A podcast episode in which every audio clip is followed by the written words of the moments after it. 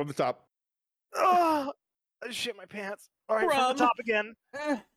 All right, guys, hold on. Let's let's get a good. That's little all. That's all staying in. By the Let's way, let's just all get a good Waluigi just right before we start. Let's just just just wah.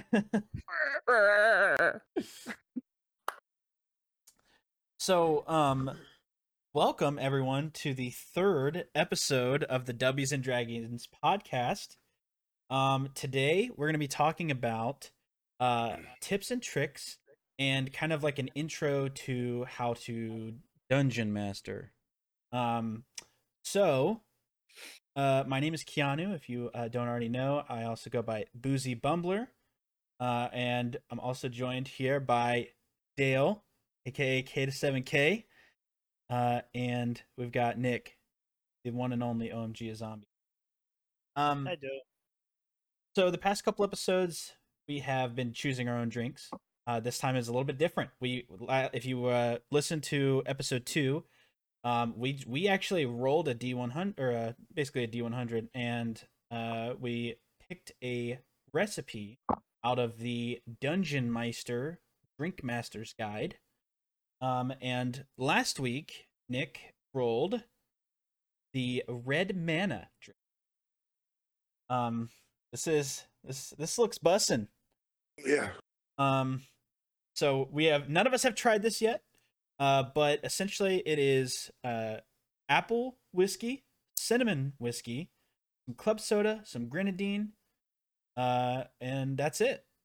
So it's gonna be a little little spicy cinnamon appley, you know, sweet sweet drink, a little tartness. So this is our first tasting here. Uh, let's just give it a taste, and everybody just give Whoa, it A... whoa, hold on, hold on. Before the taste, cheers, boys. Come on. a cheers. cheers. give it a taste, and just you know, tell us what you think. Whoa, that doesn't suck. That's actually pretty solid.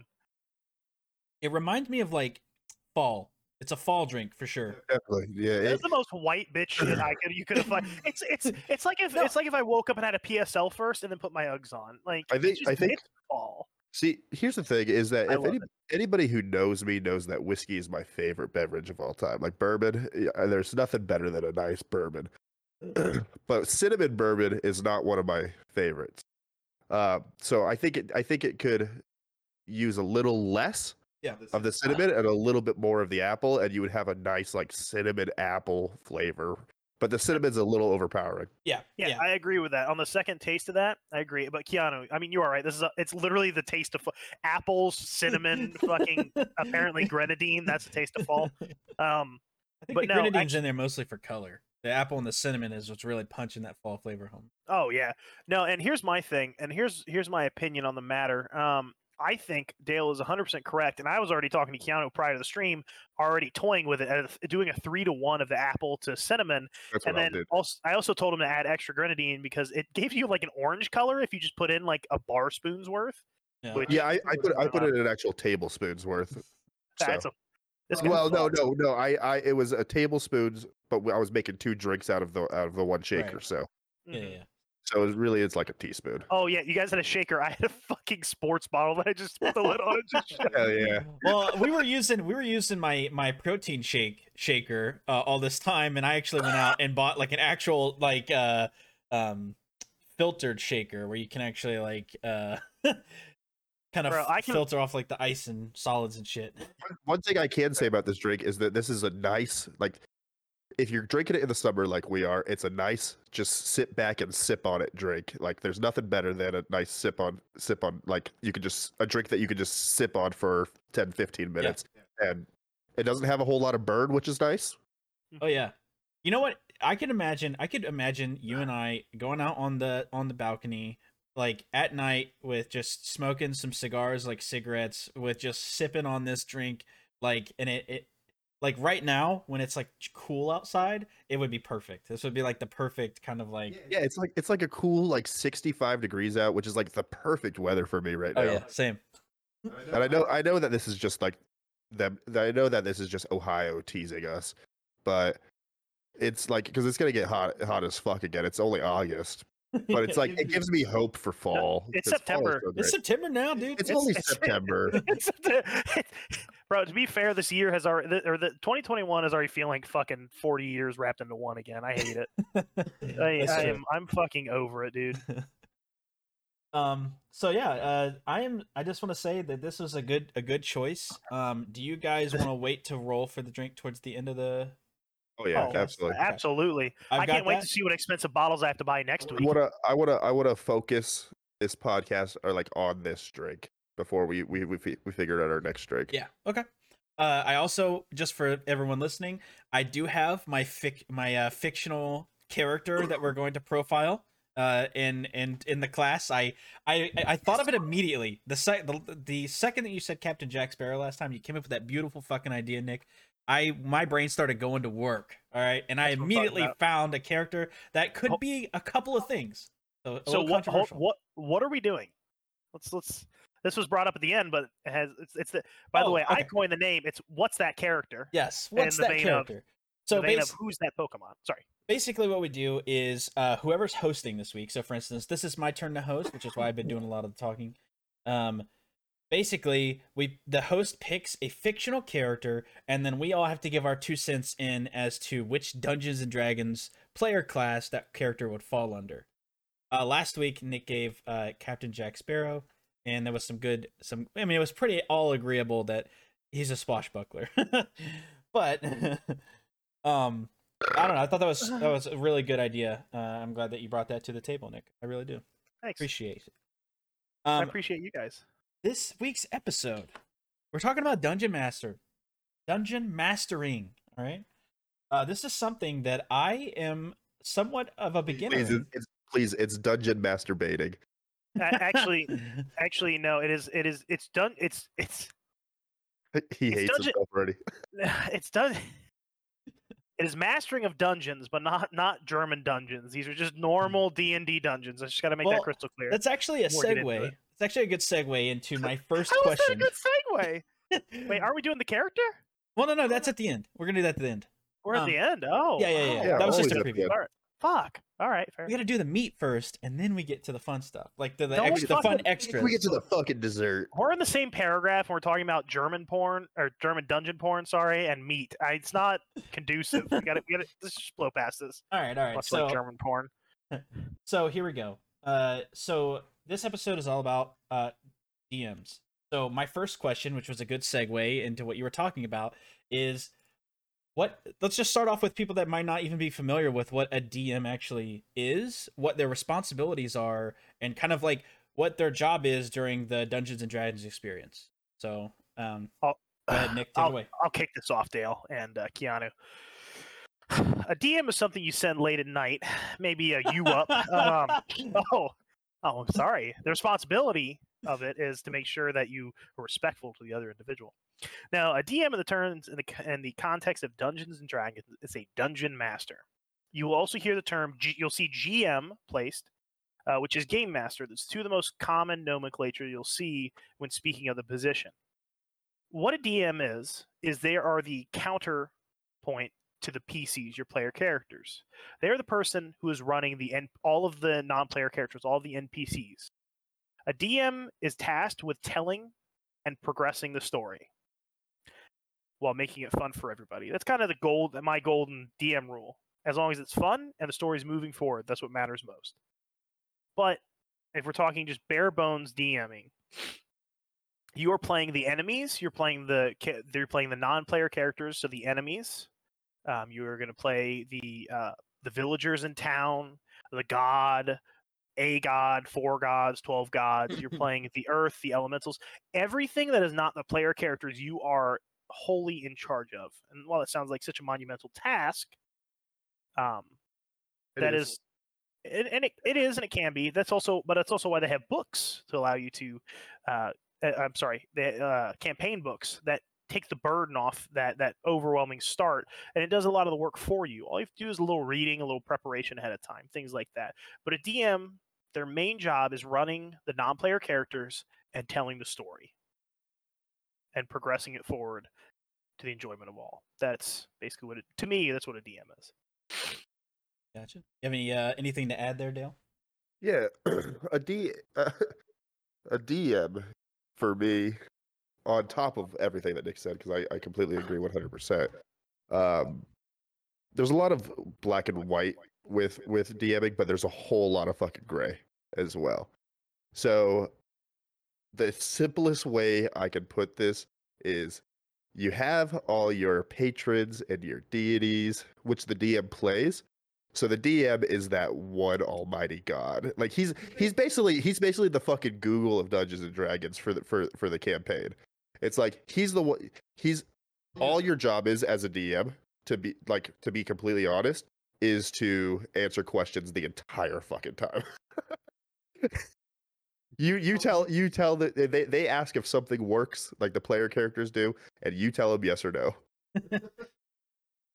Uh, yeah, and, and that's one thing that I want to add is you know a, dungeon master uh, can stick to what's know clearly established in the rule books and stuff, but they ultimately have the final say if they want to change how something works. Uh, like for instance, uh, with Nick and and I think Dale, uh, you guys kind of change a little bit of how uh, how like bonus actions work in combat with in regards to like potions and consumable items. Um, well, and- well, sorry, sorry, sorry. I'll let you finish. I apologize. I was just gonna say that's essentially that's it's up to you. Uh, as the dungeon master, you have the ability to to tweak things like, and it, it like you have you can do more. You just have to let your player characters know ahead of time. Like, hey, by the way, we're gonna do we're gonna change it up a little bit and do this instead of that, something like. Okay. So I just want to add into that, and and while you talk about us changing things up, um, the term homebrew is a pretty common term as well that you'll hear thrown around, and uh, what and like what homebrew is, you know, is something you make yourself, and people also have homebrew rules. So it's kind of a, uh, it's almost like a, a home field advantage, so to speak, as a DM. It's your personal preferences and how you interpret rules. Um, you're in, in essence almost like a judge and you can follow every rule to the letter uh, in the in the uh, PHB, which is uh, Player's Handbook and the Dungeon Master's Guide, and all of their source material, or you can kind of adjust things to how you want, how you think they, sh- how you think it will work, and, and everything in between. So when he, you know, when you're talking about our bonus action preferences, that's because like to me, a bonus action, it's a six second thing, and I, I, you know, uh, an action is, or you know, your full turn is six to ten seconds, I believe. Dale, correct me if I'm wrong. I think Six it's ten set. Is it ten Six- seconds? It's six seconds. Six seconds. Um, which you get, you know, an action, bonus action, and all these things. But I have a preference where you can use a potion as a bonus action because to me it makes sense. And but Dale in his campaign, is it the same way for you or no? Uh, I base mine off of uh Off the- how the off the party itself. If the party is short on healers, which is a very essential part of a party, but I still like to have without getting on too much on a rant. I like the I like my player characters to have, you know, um full like I I don't want to sit down and say, okay, well we have we have a monk, we have a a a rogue, we have a hunter, we need somebody to play a cleric or we need somebody to play play a paladin or something. I hate I hate when people do that just because they want this full well like well-rounded party. So if if they don't have if if somebody doesn't want to play a cleric or a paladin, then that I mean that's their choice. You know. So I I'll change the rule to a bonus action if there's no there's no primary healer. Yeah. So That's the only time I I do it. Yeah. Well, and and to cap off the point I was trying to make at the at the end of it, um, is basically DMs. You can adjust the rules as you see fit and as necessary. As the prime example he gave, the the rule book says uh, drinking a potion is a full action, but you know adjustments can be made to the preference of the players, to the DM themselves. So DMing is just as much interpreting the rules and interpreting it as need be per the campaign or your personal preferences. Um. all right. Well, we'll go ahead and. Uh, what are what do you guys think, in your opinion, are some good qualities that uh like a good DM displays? Like, you know, like for instance, something I can say is the ability to kind of um. I just completely blank. I, I'll start and I'll let, I'll let you come Don't, back. don't, Okay. don't worry. Don't worry. We'll cut around it. It's fine. Yeah, yeah, yeah. yeah. I'll, I'll, I'll start and, uh, and we'll we'll come back to your thought in a second. Uh, patience is the number one thing because y y when it comes down to it, if you have four, five, or even six players, which uh, we don't usually play with more like six players, like uh, usually it's about four or five. Um, you're it's it's really you versus them in the end. So you have to try to control all the situations that's going on. You have to kind of control the RP, but also have it like feel natural. Like you you want it to feel like they're in control, even though everybody knows that the DM is actually the one that's in control. You know, um, so patience is the is the number one thing, and the number two thing is you have to be quick on your feet because I can't tell you how many times that I've prepared six seven hours worth of content to just shred the piece of the piece of paper that I wrote it on because we never got to it. You know, I can't tell you how many maps I've built, even for this micro campaign, that will never see the light of day. um that is what i was what i was getting at is improvisation uh being able to come up with things on the go because a lot of times you like you said you can come up with this this great segue that you think they're going to go down and then they make one choice that you didn't account for and now you have to like fucking scrap everything and essentially wing it so go ahead nick if you're if Oh, um, oh, I was just waiting till you guys were done. I apologize. I wasn't trying to jump in there. Um, so, you know, one thing I that's something I always said when it came to D and D, and as we're on the topic of improv, is Dungeons and Dragons is acting slower cousin, and that's kind of the basis of all the RP. It is you're like in the shittiest improv group that can go the worst possible ways. Um, and so um, you know, improv is key, and there are tons of things that make a, a, DM, a good DM. But I think a great DM, you know, as you asked, is just somebody who is willing to to to put their pride aside and try to make sure that everybody has a good time. That is that is the I've had DMs that dig their heels in the dirt. They're like, "This is the story I'm telling. You're going to go this way. You're going to do exactly what I need you to do because that's the story I'm telling." I've had DMs that are just ex- loose to the point where nothing mattered because the, everything was just kind of super fluid and you know you just kind of did what you want. There, I've had D- DMs that are healthy balance. I've had you know you know I've done I've been with so many DMs, so many. But the hallmark that always makes is as long as everybody's having a good time was the was the main takeaway. As long as you're having fun as a DM and you're that's that's a great DM. That's all you really need. Everything else are important tools and tips and tricks, and we can get into the nuts and bolts. But being a good DM is having all these all these you know tools in your web belt. But being a great DM is make sure everybody just has fun. That's the that's the number one purpose of D and D. Purpose or porpoise, because I can't pronounce words. I'd say I'd say just adding one last thing is uh, I think what makes a, a DM really good is the amount that they do prepare, whether it is um, a lot, like uh, whether it's like a lot that just even never even gets used, um, or they're just trying to drive drive the story forward, and they're going to do that no matter what players choose. Um, as long as they can make it feel feel natural, I, I think that the amount that, that a DM prepares shows how much he cares and shows how much he cares about his players, how much he cares about the game, and how much he cares about his story that he's trying to tell or her story that they're they're trying to tell. So I think a good DM is, uh, I, I I guess not not so much how much they prepare, but how much they care about this world that they're trying to build. Does it does it show what that with you know can you can you see it on your your player character's face when something drastic happened? That they that they didn't think was going to happen?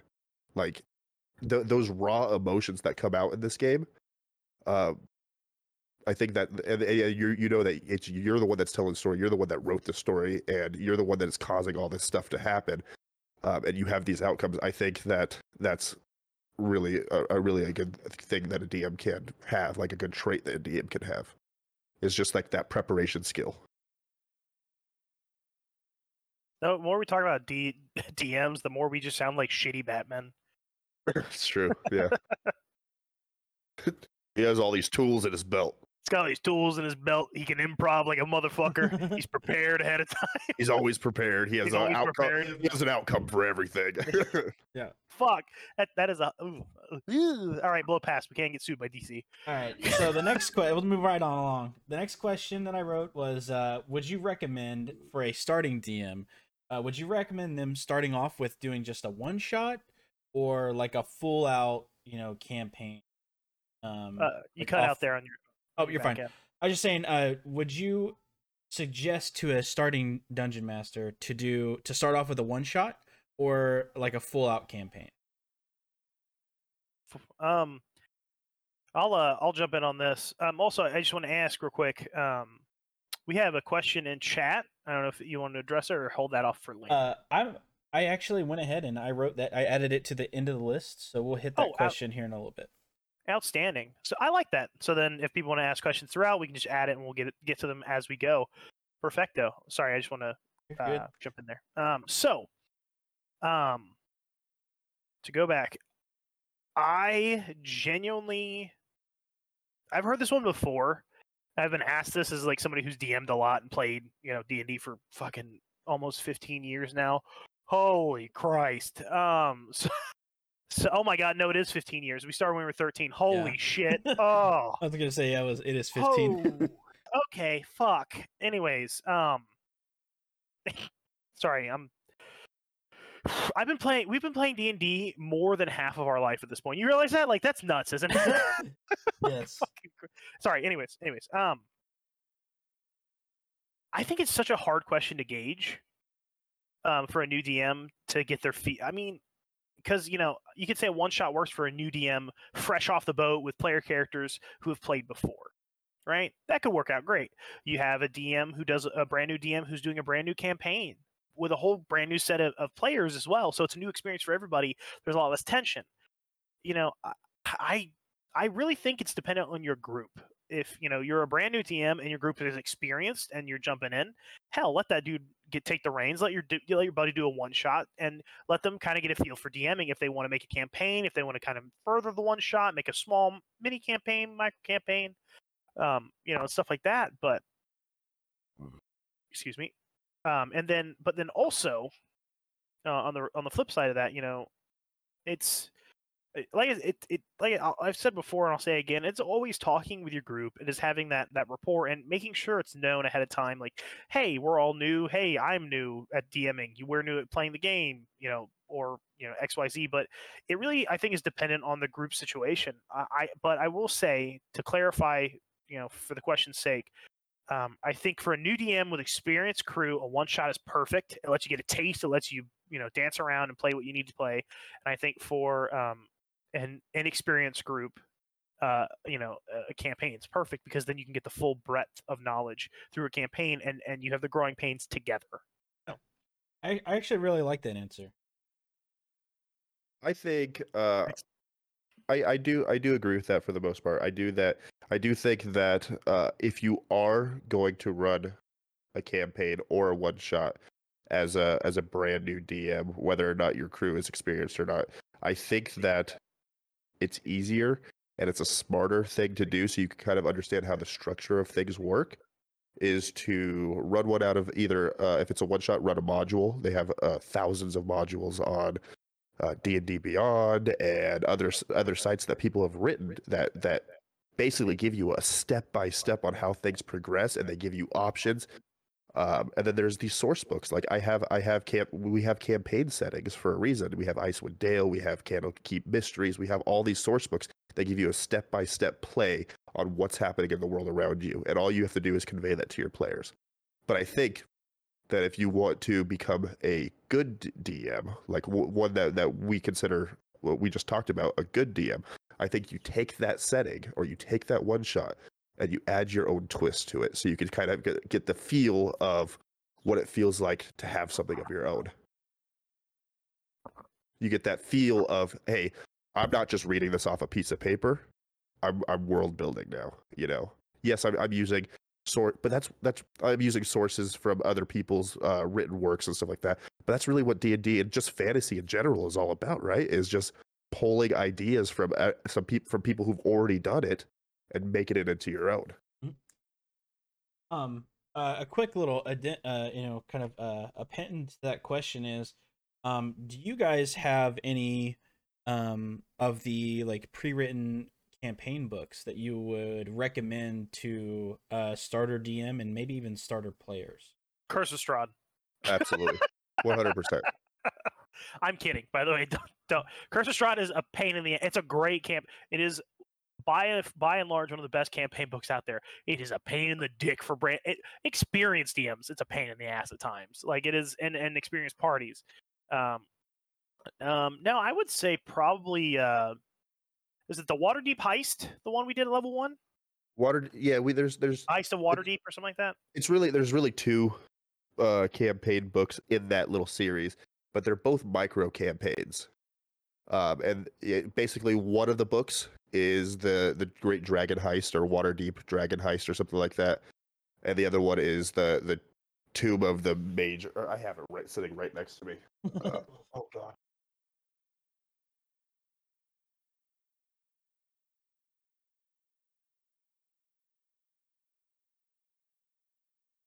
Waterdeep Dragon Heist. Uh, So basically, they're they're both they're both uh basically part of one larger campaign, but the first book ends on a note to where you can end the campaign and be happy, satisfied. Yeah. The first one is is the Waterdeep the Waterdeep dragon heist. This will take your players from level one to about level seven or level five or something like that. Um, and then the second part is Waterdeep dungeon of the mad mage. Um, and that'll take you from where you left off in the dragon heist to like level 13 or 14 so you get you get a little taste of having a, a more experienced character. Yeah. but either way I, I agree. I think that it's a very very very easy campaign to run. It's a very fun campaign to not only run but play as player characters. Um, it has everything lined up for you almost perfectly and it there it still leaves enough open space to where you could add your own stuff into it yeet. I would say that's probably the best followed campaign setting book like that. fo- followed very very shortly by uh one of the newer books the I- icewind dale the rhyme of the icewind dale. Because that book is very very straightforward it doesn't leave a lot of openings for world building yourself uh, it's very straightforward but it's just like it's it's i just i haven't read it because it just uh it just came out last year but i have read it about three times and it's it's wonderful. So The smile on your face is. I'm like a- it's wonderful. Just so, when, it, so when a new when a new D and D book comes out, I, I'm like a kid in a fucking candy shop. Like, give it to Bro, me. I may never, I may never fucking use it, but give it to me. like, Oh. Bro, I need it. yeah. Bro, I'm not Um, gonna lie. I haven't had I haven't had fucking liquor in so long. It's kind of hidden. yeah. That was me like the first two episodes. yeah, Icewind Dale, Rhyme of the Frost Maiden is a beautiful book to run. Rim of the And I- Frost Maiden. Uh, yeah, rhyme. It says rhyme. No, that's Rim. Rim of the Fr- Rim of the Frost Maiden. Rimming the Frost Maiden. Got it. Um, You're the worst. so th- those three books are books that I would I would Fucking pick up if emailing my you're dad. if you're a new DM. And they're they're very fun to run it with even experienced players. So It's definitely Yes. good good for me because you know, like I said, I've, I've never. I I think I DM'd once when I was like 13, and I had no idea what I was doing, and I haven't done it since. So To be fair, it was like it was like losing your virginity. It was dark. There was only a few of us there. Nobody had any idea what was happening. Somebody died at the end. It was it was we all magic. we all crame. We all fuck it. you all you all No, that's too close to saying Kramer. and I, I can't do it. I can't. It is. We all had a group collective, a collective crumb. I like collective crumb better than Crame. Yeah, we we had a collective Kramer. Hate it. Hate a it. social uh, it's a it's a communal Kramer. It's like a a, so, a socialistic Kramer. Ugh, no, oh, I hate it. Nope. I'm sticking with is- Feudal Crumb. This is this is our crumb. this isn't our crumb. This is our crumb. Um. All right. So the next question I have here says, I wrote, you know, so you're preparing for a d&d session like not just a session but you're preparing to start like a new one shot or campaign or micro campaign um what are some questions or what kind of information would you give to your player characters you know before they actually start like building their characters or before you actually start to play that session zero you know like session one hmm. I, any. He's bringing I the get- thunder, isn't he, Dale? Yeah, yeah. I personally give. Well, I, once again, I'm gonna have to go back to to Nick's answer last time. It, it really depends on the group you're playing. If it's a fresh group who's never played, full of people who this is, this is their intro into to D and D, then I'll give them all the information they want, except for about what the main story is about. If it's experienced players like the people that we have been playing with for the past couple years, then I'm not going to give them any information. I might give them the information of somebody says, "Hey, I'm I'm gonna I, I want to play an elf. I just need to know where my hometown is." Blah blah blah, and I would tell them uh, all the places that uh, elves reside are like in high population. So stuff like that. But I, really wouldn't tell them anything. I want I w- when it comes down to D and D, I me personally as a DM, I like people to experience the lore of the country they're in or the the world that they're in by finding it out through conversation or through books or you know whatever. right So I'm a little different in this this spec. I do agree with Dale on the on the it depends on the group, but I do wanna I do wanna add a caveat to that. Um it also depends what I like to do at least as far as giving the group is like, hey, here's what what what creatures or what uh, player characters you can be. So you can pull from the player's handbook, or you can uh, pull from a homebrew site. I just have to look over it first. Like, give them idea an idea of like, hey, here's what what you can make ahead of time. Let me know your character, maybe a little backstory and all that. And um, but I mean, that's more of the nuts and bolts uh, going into it is making sure that nobody's running a fucking um, I'm a I'm a I'm a Johnny Depp raced gunslinger. Like you know, you just nobody needs that. All right, like going into it dry, or somebody comes into it and they're like, oh, I'm playing a homebrew class. Um, I'm playing well. It's a homebrew race as well. I'm a I'm a full orc. It's different than orc. Um, I just have a, a base uh, 45 strength. Um, and you know my weapon does uh, four d20s times two, uh, and you know, you know shit like that. Um, just to make sure that the so I can adjust accordingly what we're going into. right just set Um, some ground rules you know Just set some ground rules more so than than. But as far as the lore and the stories, the stories concerned, um, I don't have any problem in introdu- introducing in the prologue important informa- information that the party needs to know. You know, getting ahead of time and, and and talking with one another, DM to group, and vice versa. You know, and and making sure everybody's on the same page going into it. But then giving that, like he said, it's it is it is it is softly just sprinkling in that world detail, telling them like and leading them into it, and kind of slowly opening that door to the campaign, to the world around them. Thing and you know, make sure they know pertinent information that the character would know, but really, you know, laying the foundation through the storytelling rather than just letting out here's all this right before you start. Make sure you remember it. Um I, the kind of inverse of that question is you as dms um in your personal experience what kind of questions or what are the most common questions that player characters will ask you you know before they before they start their you know their side? Um so like you know like i know that uh that nick i know in our experience you are kind of against like like you said homebrewed uh like classes and races and stuff like that because for the most part they end up being like cheesy and op and shit.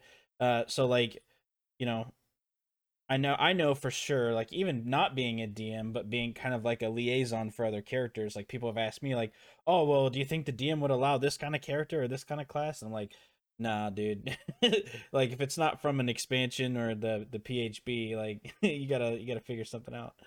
But uh Yeah. but what kind of questions do you guys normally get I mean, that's a really it's a really broad question. Um, but I'm gonna I'm gonna jump in and caveat caveat on that because I I got brought into it um as as my example. Um, so the my main reason for that um, and it is honestly it's one of the biggest questions. Um, what can I play? What can I be? What can I? What race can I be? And all, you know, yada yada yada.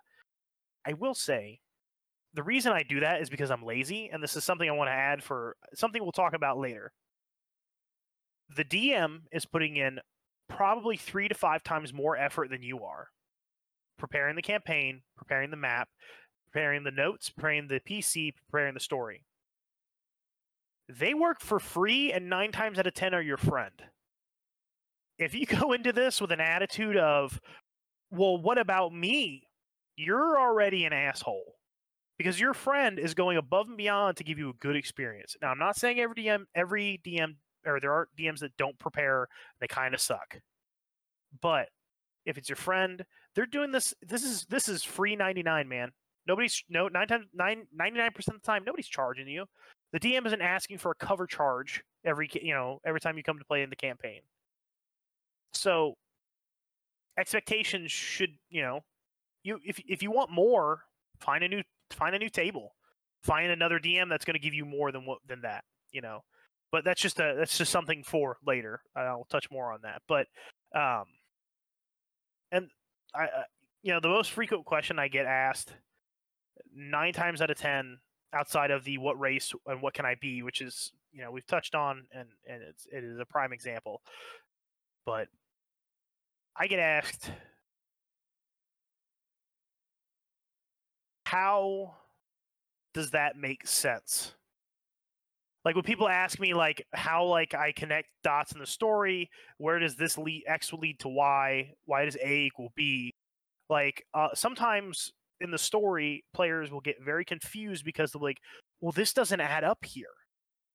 This character had this intention, and my character had this intention, but then this happened to cause a rift, or how did this person die even though blah blah blah blah blah. Um, how does that make sense? And I've been asked that multiple times. It's probably the most common thing I've been asked, but I will say it like this.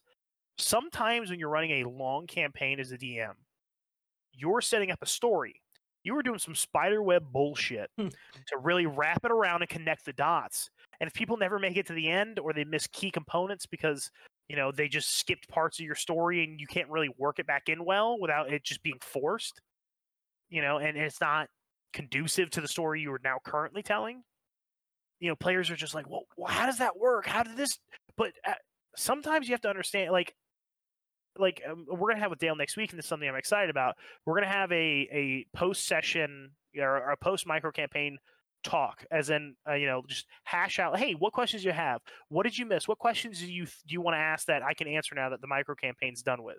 And that's something you should have your DM and talk about at the end. Well, how did I miss this or this or that? Or why does this character hate this? Or how does this person die? And you know, just because you know the DM's telling the story, they're trying to tell a good, I hope, a good story, and try interesting and intriguing. But you know, it is something that is difficult at times to weave in wholly and completely. And hell, sometimes your your friend you're sitting next to, his character knows things that are pertinent, but they're not telling you because it's just part of the story. It's what it's become. So that's probably the most frequently question I, I get asked outside of the the basic stuff. But you know, how does that make sense? And it's honestly, it's make it to the end and then talk to your DM about it, or even post session if they want to about certain aspects. You know, things Yeah. like that. Yeah, I get asked a lot of. Uh, I get first and foremost, I'll go off of what Nick said. I get I get asked that quite often, uh, and what I want people to try to understand, coming from uh, a DM myself, is the world doesn't follow the party. You guys are just in a story. You're in a world, and you have uh, this adventure that you happen to be on. But the world around you doesn't just like once you leave a town, that town doesn't just freeze or cease to exist. Like there's there's stuff happening in that town, even if you're across even if you're across the the the map, the country. Dale, Yeah. are you saying that life finds a way? Life finds a way and it goes on. And that's the most important thing to understand is that if somebody if if you met somebody in a town uh you went on a quest for that person, you were gone for weeks at a time, if not months, and you come back and that person is dead. The biggest question is don't ask the DM why. Find the fuck out. Like go go go look around, try to figure it out because chances are there's a reason. Yeah. Life goes on, and it, it doesn't stop just because the party moved on from that town or from this quest line or they went and did something else. It's not like the world just stops. There's things going on at all times. And the DM is just trying to explain why it makes sense. Gotcha. But it's also like me as a DM, I want the party if, if the party has questions like that and we have the time and we're not on a time crunch, then I want the party to if they're really curious, go find out. Start asking questions, ask around town, ask the closest people who were, you know, the, the people who are closest to that person that you're you're w- wondering about, whatever it is. But anyway, that's just me going on a little rant about that. Another another one of the most like uh like the I get it even from like the super experienced players is can I do this? like can I can I does this make sense? Um and it's like it's it's great. It's a good feeling. Um because they're not only just like asking like your permission if this makes sense in your world, but sometimes you have experienced players who found something in the the player handbook or in Xanathar or or any of the the, the like expansions to the player's handbook that doesn't quite make sense. And that's what it comes down to. It's your call. What do you think? The DM Like, for- discretion. Yeah, yeah. So like like just for a small example, uh when Nate joined our micro campaign, one of the, the first questions he asked is um I took this feat. I'm not quite sure what it is and doesn't work with this specific spell.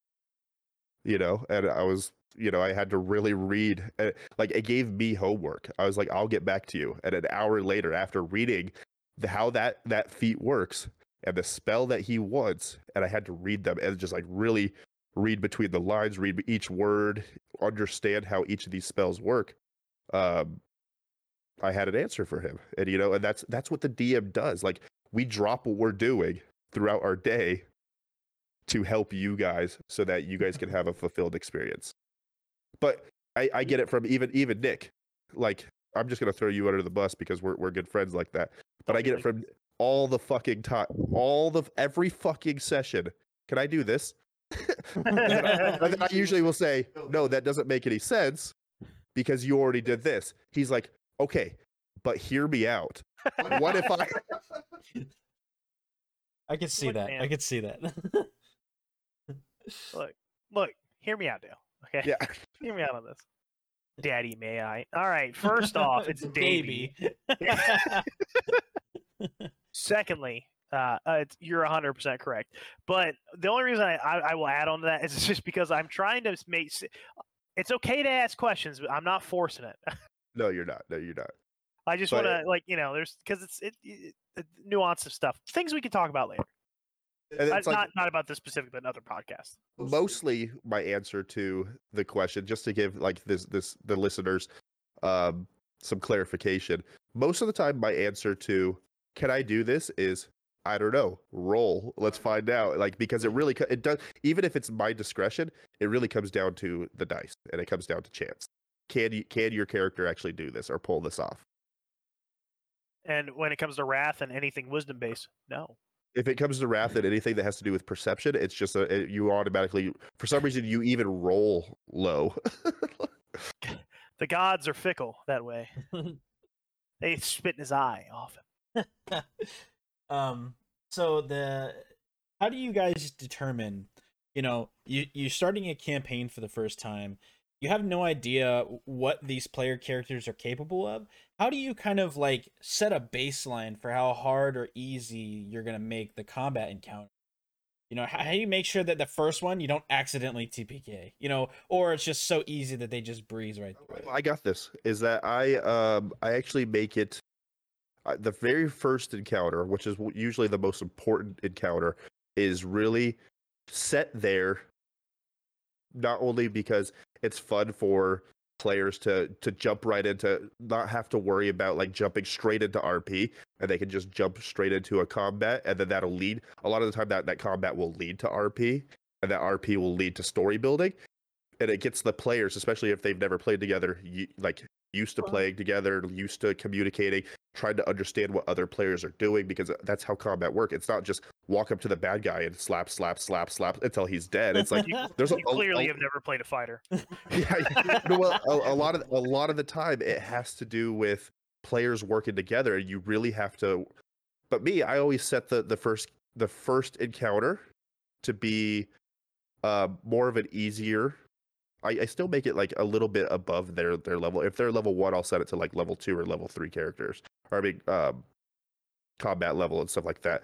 But it's like just because I want to know what they're capable of, and from there, that that gives me a good idea of okay, I need to make things a little bit harder. They they can really handle themselves. They work together as a team. They're really good at communicating. They're really good at understanding what other players are going to do before they do it. So I, I know that I need to make this encounter harder, or that tells me the complete opposite. You know, okay, I need to stick it right right about here until they start leveling up and they start understanding their characters more. I, I I agree with Dale on everything, but I, I will add this. Um, with low with low level with parties level one to three, good luck regardless of how good you are. Sometimes the dice are just against you. Level one characters especially, sometimes nobody's walking away from the encounter. I, I did a one shot with a with a few people and um, they couldn't handle seven total goblins between three of them.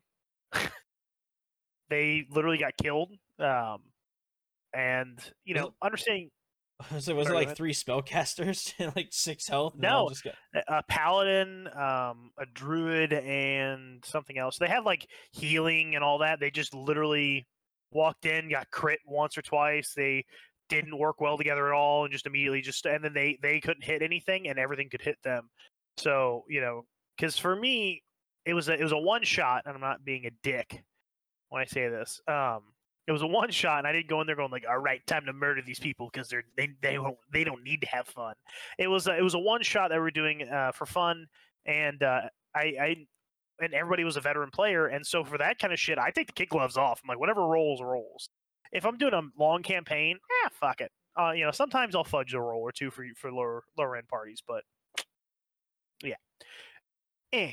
You know, it's one of the it, it's a judging situation. But as as they get higher level, and I will say especially around level ten to twelve, as uh, we are in our main campaign, it is kind of a nightmare to adjust as a DM to your guys' level, um, and and you're fighting, because sometimes when I throw an adult red dragon at you, or sorry, an adult white dragon at you at level nine, that is meant for level fifteen characters.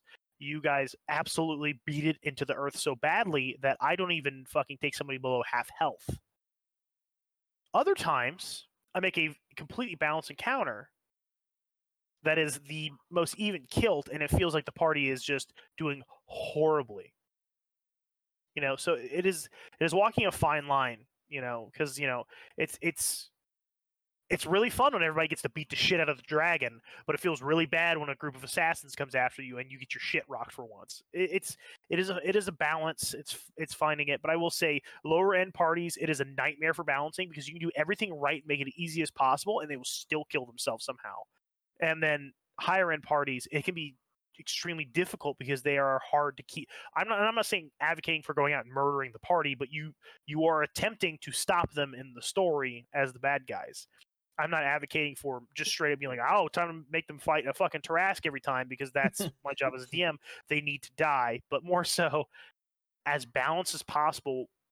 Uh, you know, balancing risk and reward, death and and and you know and life, and continuing the story while feeling they are, have some sort of challenge at them, not blowing through everything. Right. Yeah, basically, I basically what it what it for new for new like players. That's how that's how i the way I explained it was how I find my my balance. But if they're level five, six, or even up like upwards of ten and eleven, um, I usually try to set my kid encounters to where if I have a party of four, um, I try to get it to where I'm able to. It's a hard enough challenge that probably one or two of them is going to be knocked unconscious but the other two can can still finish them off. So it's going to be I want it to be as balanced as possible. Um, and it's it's a hard eh, Nick's right. It's a hard thing to find, but that's usually what I aim for is let me let me just like knock two of them unconscious, you know, because it gives the party some, some like, oh shit, we really have to you know work together type type deal. so, Um, uh, go ahead. oh, sorry. No, I was just gonna say we're about an hour and change in right now. I know we played a little Rocket League beforehand, but um, you guys want to take a quick little break, top off the drinks, use the bathroom? Yeah. We're about halfway through the questions that I had prepared for today. So if you, you guys want to go ahead and take a quick little, would be Yeah, a deal. perfect time to do that. And we're back. Um. All right. So, uh, move on to this last half of questions that I prepared. I before we start on this, I just want to say, you know, this I I came up with this idea because you know, like I said, I've I am not comfortable with DMing. So when, Nick, when you said earlier, like, oh, he's really, he's really, uh, like he's really hitting the hard ones here. Uh, these are just questions that I came up of, like when I thought of like, okay, like I'm going to like, I just told myself, okay, I'm gonna start DMing. Like I, I'm gonna DM next week. You know, not not really, but like my brain's like, okay, I'm gonna DM next week. What the fuck don't I know? So it, it was actually really easy. Like once I like sat down and started writing these questions i literally had 15 and i was like shit. I think i have Nice. too many. Yeah, man, DMing's it's just so much, but right. I it's a good topic. good topic yeah. Uh so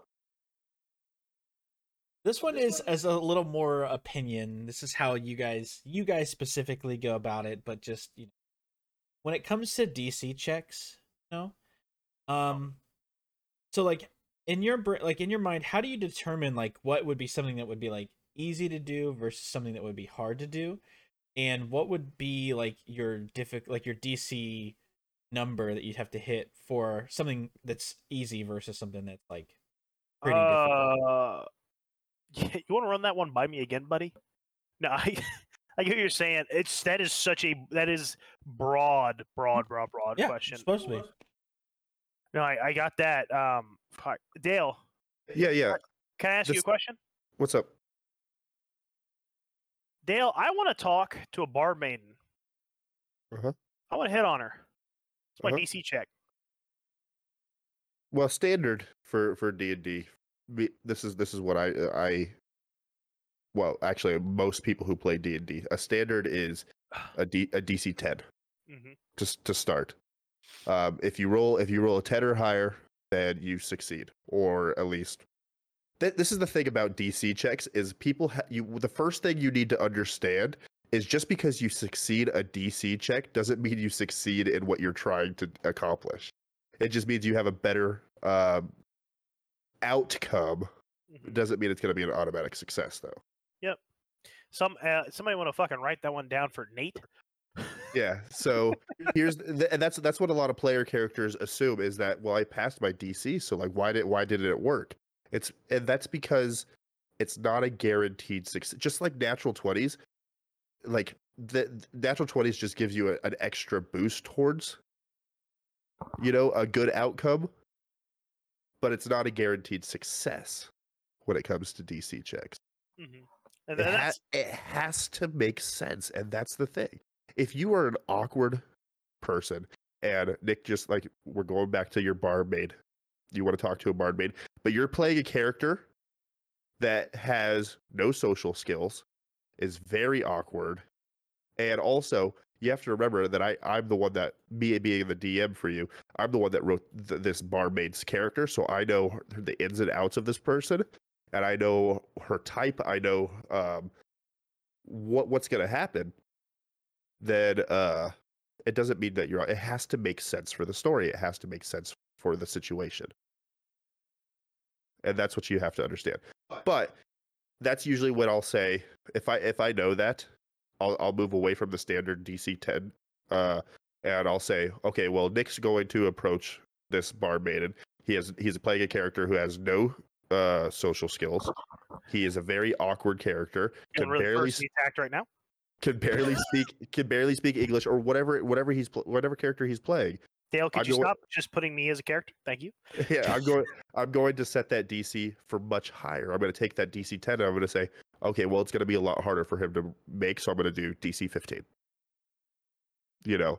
And if he rolls higher than that, it doesn't mean that she's going to go out with him. It just means that yeah, maybe she'll like engage in an actual conversation with this person.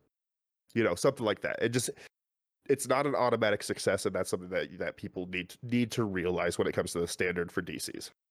And sometimes there's a DC 40, meaning you're probably not going to hit it ever. But that's still a DC for an impossible thing because uh, and let me let me use a prime example out of a meme of all things. Who would have thought, huh? They can use them on CNN. We can use them here.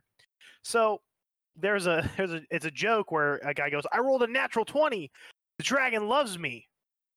No, the dragon just isn't going to kill you now. Yeah. Which is and that's like the biggest catch and like something and what Dale was talking about in a prime example. A natural 20 20 is not an automatic success. It just greatly, you know, it greatly helps your odds. So you roll a nat 20 and you're flirting with the, I don't know, angry barbarian orc who's tried to kill you for the last 20 minutes. Instead of breaking your arm, she just lifts it off her thigh and lets it go. It's just like a That- successful a successful DC roll really comes down to if you if you like a successful meaning that you pass the DC. Uh, it just means that there's pr- uh, there's going to be a better outcome than what we had anticipated. It doesn't mean that you're going to automatically make this person fall in love with you or that you're automatically going to. Uh, perfect example. Mi- mini campaign two episodes uh, two episodes ago or two sessions ago. You guys were all um, chained you guys you guys wanted to try to break your chains. It's it's steel. What are the chances that your your human fucking bodies are gonna be able to break steel from behind your back? I don't know, pretty good. All right. Yeah, How much yeah. water do I have? So, so it's it's it's one of those things that's like, all right, you you made a successful DC. You made your you passed the DC or whatever. You just don't hurt your your fucking wrist. You don't break your wrist or pop it out of socket or something. Right. You know, or whatever. I feel like that is Yep. something that, like me as a player character, who's somebody who has never DM'd before, I often can fall into that trap of like, oh, this is a nat twenty. Whatever I wanted to happen is going to happen now. You know, like oh fuck yeah, or like I'll I'll like roll a really high DC and then things will still go wrong, and I'm like, what the fuck? Was this like a twenty five? You know, or something ridiculous like that. But like that puts a lot into context for me. It's it's just remember it needs to make sense. Right. Something something like uh like Nick said, where I'm gonna flirt with this dragon. No, you pass the DC, this dragon's not gonna kill you now. It may talk to you or it may just fly away, let you live. But then there's also the DC checks which go along with more like sk- towards the actual like physical skill checks, like pickpocketing or lockpicking, and you ha- you're using the correct tools and stuff like that, if you pass the DC, chances are you're going to get something off that person's body. You know, if if if I walk up, let's just use Ebo for an example. I walk up to a guard and I say, and the guard is is kind of being a dick, and I say, I'm going to pickpocket him, right, Nick? I pass the DC. At that point, it's like he has to give me something. The guard probably doesn't have anything. So what did you give me? You gave me a a, a portrait of his family, Like, Well, which is the which is enough. but but also and remember i gave you a portrait of his family but it didn't stop the guard next to him from going the fuck you stealing from him man? Yeah, like it just if you're stealing from somebody in broad daylight just because you and that's also and that's a and dude this fucking weird tennis we're having with this question is wonderful right now and i want you to know that. Um but I, i'm gonna move forward on it. Um so uh you, just because you pass that dc doesn't mean there's outward effects around you because of the action you just took. I'm sorry the skill check you just passed. So you so like he, his prime example i'm gonna i'm gonna pickpocket the guard. Cool. It's 2 p.m in the afternoon. The sun's out. There are hundreds of people around. You steal a photo from of his family. Other guards are at alert because you just had a hostile interaction with the guard. They're hmm. watching you. They watch you hey the guy didn't feel you pickpocket. You had your hand on his chest while you're talking to him. Sensor you know his sens- sensory was feeling up here not down there. You got the you got the picture. Nailed it. Now four other guards just saw you steal from this guy in broad daylight and be like this is a memory. You can't get back and you run you know? It's it's Yeah. just because you pass that does not mean there aren't outward um, reactions or effects from what you just did That's something that people need to keep in mind too. Just because you got, even if you got a nat twenty on that, you got a nat twenty. You pickpocketed the shit out of him. Everybody still saw it, but they're like, "Damn, that was a good pickpocket." Not time to beat his ass. You Yeah. know, Right. that's and that's something people seem to forget is like, you don't get scot scot free away from everything you just did, from what you what just happened. If you're literally lying through your teeth in front of everyone, you pass, you do great. They sign this contract, and now they they bought a fake plot of land. It doesn't mean later that they're not going to come back to you and go, "Hey, man, this is a fake plot of land, but I passed the DC." It, it doesn't. You pass the DC for them to, to believe your lie, not that they're not going to check up on the lie itself. Right. It just it for the world it just has to make sense like there's always going to be ways to get around things and it's up to the dm's discretion like me personally like if I if i just me as a player when it comes down to that that pickpocket the guard i should have i should have played it better and made it make more sense knowing that hey this needs to make sense if i didn't want to get caught by the other guards i should have went in and hugged the guard you know and if i went into a full embrace and said hey man thank you so much for what you're doing for the town. You're really keeping it safe. This is tough times. Uh, come in, let me give a hug. And I hug the guard, and then I pickpocket him. I probably had a higher chance of not being seen by the other guards, you know, or or whatever. But you just the DM and players alike, you have to it has to make sense for the story. Or not even the story, but the situation. A hundred percent. Okay. So this one kind of se- segues onto something else. This one, I am going to 100% attribute this question to Dale. Um, he was the inspiration for this one specifically because of our Wednesday session. C- can I say something real quick? What? Dale, you're granted one inspiration point in our campaign when you come back. Appreciate that. Thank you. can I can I know the reason why? Because you inspired Keanu. oh, So I'm inspiring you. I appreciate that. You're welcome. So, just to give a little bit of a backstory for people that didn't didn't weren't here for the Wednesday session, there was a moment in our campaign where uh, another player character and I were stuck in a room um, that had tons of traps everywhere. Uh, it was basically the these faces came out of the wall. Uh, they looked kind of like gnomes, and it just starts pouring water down, um, and it starts to fill up the room. So this question is essentially like, what are some of the inspirations that you guys have gotten for like traps and puzzles, and you know like the things that aren't something that uh you know like a beginner DM would normally think of, like putting a trap in your campaign. You're like, oh shit, like that's that's cool. I can create my own traps. Like what what are some things that you guys turn to to get like that inspiration? For Nick. Three shots and watching Saw. I'll be straight up. Uh, my first night as a kid, as a DM, I was like, I was like, I gotta come up with some traps. I got fucking drunk and watched Saw, and I came up like, look, I just heard, I just Ernest Hemingwayed it up. Okay, I just, I had drinks and I fucking got inspiration. did I mimic everything from Saw? I did not, but did it inspire me? Yeah, it did. So I'm not gonna sit there and fucking lie, but yeah, uh, dude. One of my favorite things in the world for, and this is just going to touch on any inspiration, not just traps or anything like that, man when I'm really writing a campaign, I'm really digging in. I like to set the atmosphere. I don't know why. It's like I like to. I'll I will buy a bottle of mead. I won't drink beer. I won't drink ale. I will drink mead or something. I'll drink as uh, you know. I'll I'll put on Lord of the Rings. I extended edition. I I will. You know, or I'll put on some some fantasy setting music or things like that, and I'll really kind of dig in and kind of put myself in that atmosphere. But that works for me and you got to find what works for you you know? Three shots and saw might work for you. Um uh, you know waking up early on a saturday with coffee and thinking about not being a murderous psychopath might also work for you as well and that's okay. But i'm just giving you examples of works for me.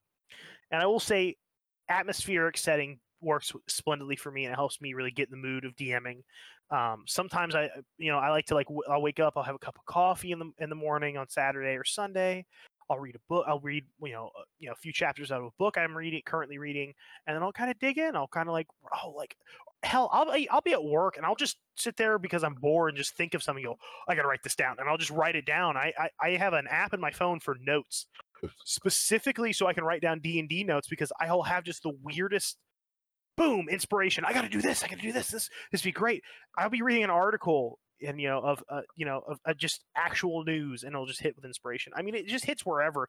You always have a pen and pencil. Always have something on you, but you got to find what works for you. Sometimes you have to put yourself in that in that setting. Sometimes it just hits you at any time. You know, it's just you, just got to find what works for you.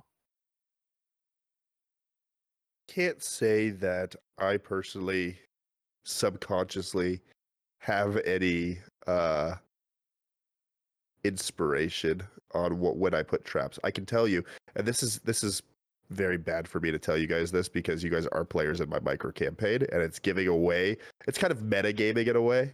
Don't worry about Just- it. It's More week. Yeah, yeah, but like it's just well, even like when we get into the long campaigns and stuff like that, it's going to be metagaming. But the way I figure out how to place a trap is based off a risk reward. So if you guys, I can't let you, just can't hand something to you without t- some type of risk, and that's what I know. Okay, well they're finding their way back to the surface, like in just in this this micro campaign. They're they're on their way to find their way back to the surface what obstacle am I going to put in their way? Because I can't just let it be as easy as, hey, there's a staircase, you know. And that's that's where a lot of, but a lot of my stuff comes subconsciously, and I I don't realize that I'm pulling inspiration from other fantasy stuff. Um, and I don't even like I don't realize it until, for example, you guys were you guys were in the tavern upstairs um, I set up this really eerie, scary horror section of this campaign. Uh, something happens. You guys get ch- chased by a troll. The hallway enlarges. The, the troll pulls the hallway, and it like enlarges from three feet to five feet as he starts chasing you down. And right after you guys get into safety, what what is the first thing both Nick and Keanu say to me? Wow, that's some real that's some real Demon Slayer vibes. And it's like I didn't even, I wasn't even thinking of Demon Slayer when I did it. I think it all comes sub- subconsciously but that's just kind of what fantasy is and what d&d is is that you, it's recycling material and you know and using it in your own way you're, you're always going to pull somebody's already done something that you have done you're just going to use it in a different way Yeah, yeah and I was I was gonna add on to that too. Just just the tail end. I agree with you completely, Dale. And it's the thing is, people go, I'm I don't want to be unoriginal. That's dude. It's hard to not be at this point. Yeah. We have the internet. We have the combined human knowledge. Statistically, at this point, has thought of it first. It's Yeah. okay. Like, don't. It, I mean, don't rip the campaign of Lord of the Rings fucking word for word. But hey, don't feel unoriginal just because you're like, well, this is similar to an anime I like or this book I read. Dude, fuck it, man. Make it work for you. It's the it's the same thing with musicians. Just because, like, hey, that riff sounds something like the Foo Fighters would make. It sounds like something they would make, but ain't shit they recorded. So let's fucking roll. Right. You know what I mean? Just fucking, you know, make it yours. That's what's more important than anything. Just make it yours and run with it. Nick i just gotta i just gotta tell you right now Don't that my seven year campaign that i've been writing and that i'm like we're seven getting, year. well yeah Like, no you've like been working on it seven years. yeah, i've been working on it for seven oh, years Christ, I thought you've been like, like we gotta run it for. se- I'm not mad. I'm like, God damn. No, so but that's much the that's the that's the campaign we've been talking about running after our main one is done. Mhm. Um, I now have to rewrite the entire thing because it was literally the just the plot of Lord of the Rings. You guys, you guys started it in. Uh, you guys all start as in the Shire. Actually, it's fun. I I didn't change anything. I didn't change any of the words or anything. So it's it's this kind of sucks. but back to the I mean, drawing board. You know, hey, look, I want to. you, you know what's better than DMing? DMing and not getting sued. That's what's best.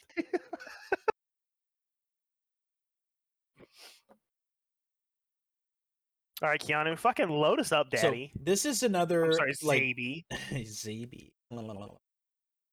All right, uh, so this one is another personal experience question. You guys just answer this how you how you would. Um, how diligent are you guys at taking notes during a session, or do you kind of take the perspective of like writing out like the events and stuff after you're done?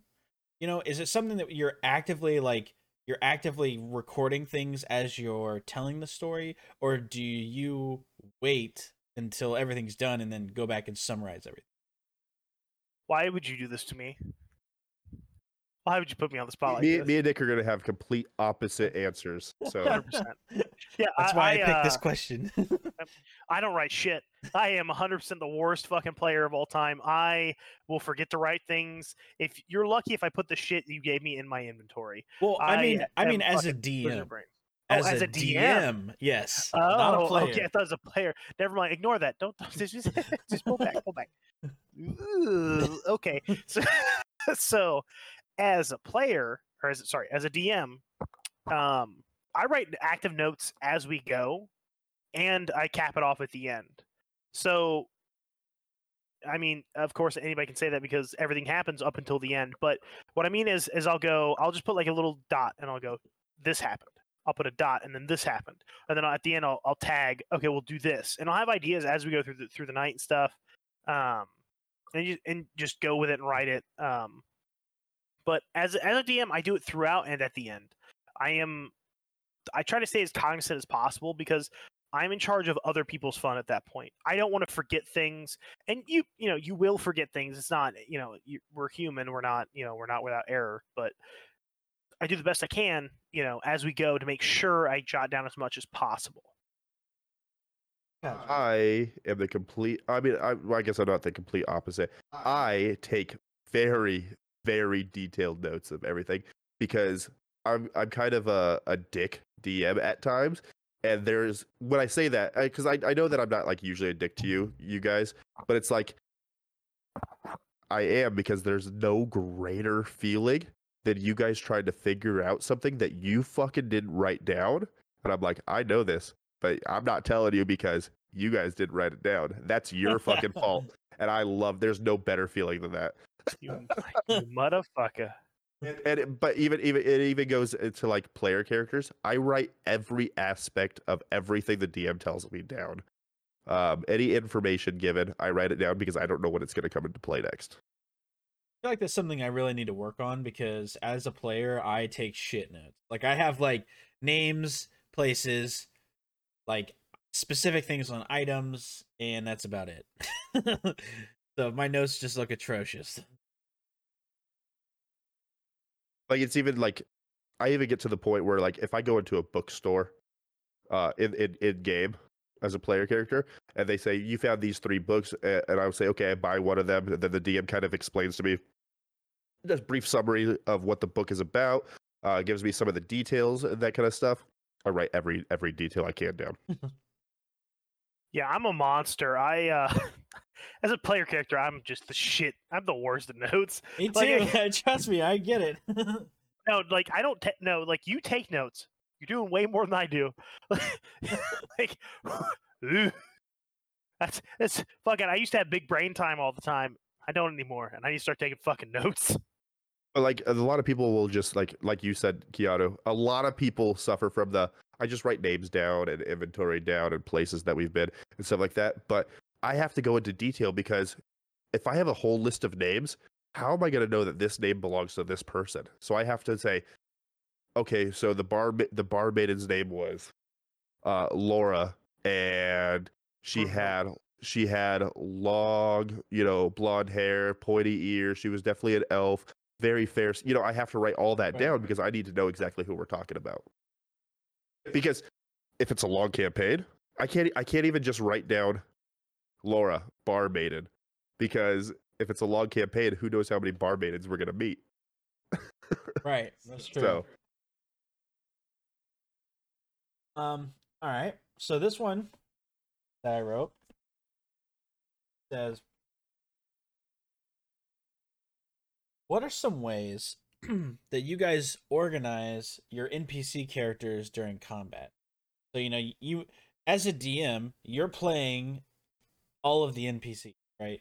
So if it's the you know, like the four party members, for instance, against like in Nick's Nick's case, seven goblins, you know what like what are some like shortcuts or systems that you guys have in place to like keep track of you know this is this one and this one how do you like how do you keep that shit like even as like as a player i have issues with it but how do you keep all that shit like organized you know Goblin one, Goblin two, Goblin three, Goblin four, Goblin five, Goblin six, Literally- Goblin seven. Every fucking time, baby. if it's like a super essential person or or whatever, um, or even like a semi-essential person, rather than just one of those random night encounters or whatever. But if you're going into a dungeon, uh, I make up full character. I I do I put in the fucking work and I make up full character sheets, names because I always have to get that what. I always have to have the chance, and I have to be ready for the chance of what if this doesn't end in combat? And what if they have a smooth talker that talks their way out of combat? Who is this character? Yeah, So I- and I, I- oh. I put in that that type of work. And I am the antithesis to that, where I go, "Fuck it, he's bobbling the goblin. Let's go." It doesn't matter if- hey man, improv. That's that's what we're here for, baby. So so basically every every person that you guys come across in in my campaigns, uh, in my one shots or whatever, every single person that you come across has a name and has a backstory. And that's Jesus why that's why it takes. Well, I've also been working on my fucking campaign for seven years. Okay, so eat my Hey. ass. I mean, Just I'd. I'd love to, but let's finish the podcast first. There, Jesus, Dale. Yeah. Um. All right. Well, that that that makes it easy enough. That one I I figured was going to be a pretty simple question. Um, this one is a flavor question. Can I can I can I add to that last question before? Oh yeah, yeah go ahead. Go ahead. I also, especially with combat encounters, um, me as the DM, and I, Nick Nick will understand this being a DM as well. Um, we play combat, and this helps to the organization of of your of your player. You don't want to just say random encounter. It's not like a Pokemon game where it's random encounter. You know, two or three hits, they're dead. You're playing to kill the party, whether or not you want to kill the party as a DM. When you when you're playing a bad guy, you're that bad guy. You know, so if if shit there's happens, shit happens. And, and and let me and I'm gonna let me. I want to piggyback on that. All right. Yeah, please. ah, I'm back in the military. I hate it. All right, so um, to to add on to what Dale was saying, and sometimes when you bully the shit out of a player, you're not doing it on purpose to be a dick. It is specific to the class or the what you're playing. So if I'm playing a certain um, race, some races will specifically target healers and they'll go down, they'll just start hammering them in, and even try to attempt to kill them after they've been knocked down because that is just part of the information of, of the creature. So sometimes you do that shit not because you want to, but because that is what it calls for. That is specifically how that that interaction would go. most most DMs don't want to see the party fail, but No, when it I want to finish my goddamn story. oh sorry, No, no, you're good. oh, oh yeah, it. yeah, No, sorry. That's what I'm Oh, saying. I want to finish I my thought- I story. thought you were- DM. No, it's No, an no, no. add-on. Most most DMs don't want to see the party fail, but when it comes to combat, they need to play. And this is another thing that going back to the very first question as well, that makes a good DM is when you're in combat, you're you're playing a you're now playing a character or three characters, so you need to play it's their life versus your life. You're playing the bad guy, play it like the bad guy. You're play you're playing to kill just like they're they're playing to kill you.